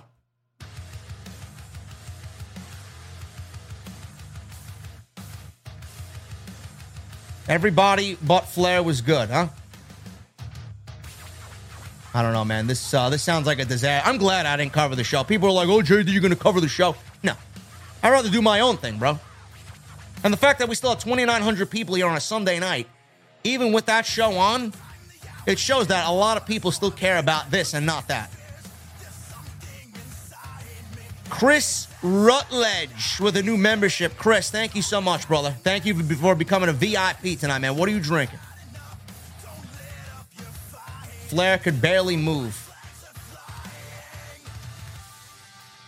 Costa with a $2 super chat. Ring of Honor should be a touring brand, i.e., house shows.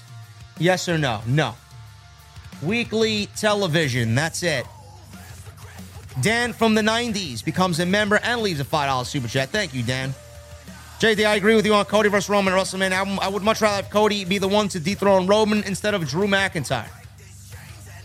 Same here, brother.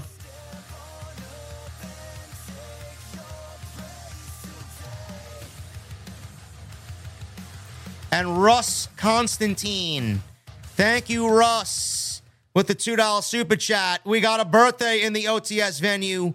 It's Russ's 30th birthday. Celebrate my 30th birthday today. Thank you, JD. Russ, happy birthday, brother, and everybody in the OTS venue. My VIPs, I want to see a birthday cake emoji from everybody in the venue for Russ and his 30th birthday.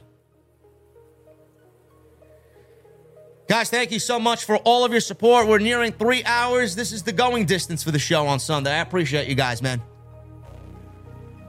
I'll be back live with Monday Night Raw. We got Triple H running Monday Night Raw with a clean slate. Oh, I'm excited. I am excited, man. It should be great. Guys, thank you so very much for joining me on your Sunday evenings. We hit 1,500 likes. We got eight new members in the venue. Thank you very much for all of your support. We continue to change the game. We continue to be number one. We're going to do it again next week. Thank you for all of your support on what I do here, man. We hit 5,100 live last night for the SummerSlam post show. Over 4,000 likes, over 50,000 views blew everybody in the community out of the water, man. You guys continue to make this show bigger and better every single week.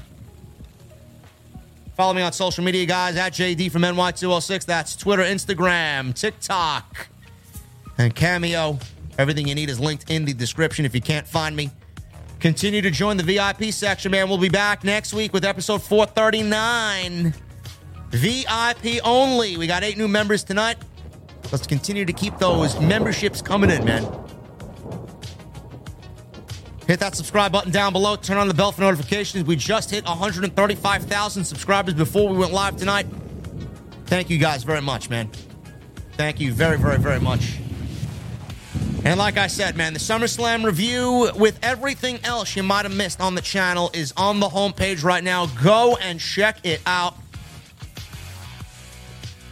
Everything you need is linked there. Monday, Tuesday, Wednesday, extras, Friday, SmackDown, you name it, man. And I'll be doing the same thing all over again this coming week. Guys, thank you once again. Listen, hit that thumbs up. Continue to hit that thumbs up. We hit 15, 1,500 uh, plus. I wish 15,000. 1,500 plus. I need those guitar emojis in the chat, and I need that music on max. I'll see you tomorrow night, man. Triple H leading Monday Night Raw into Houston. I'm fucking excited. Let's go. I'll see you guys tomorrow night at the beer garden on Off the Script. I'll see you guys later.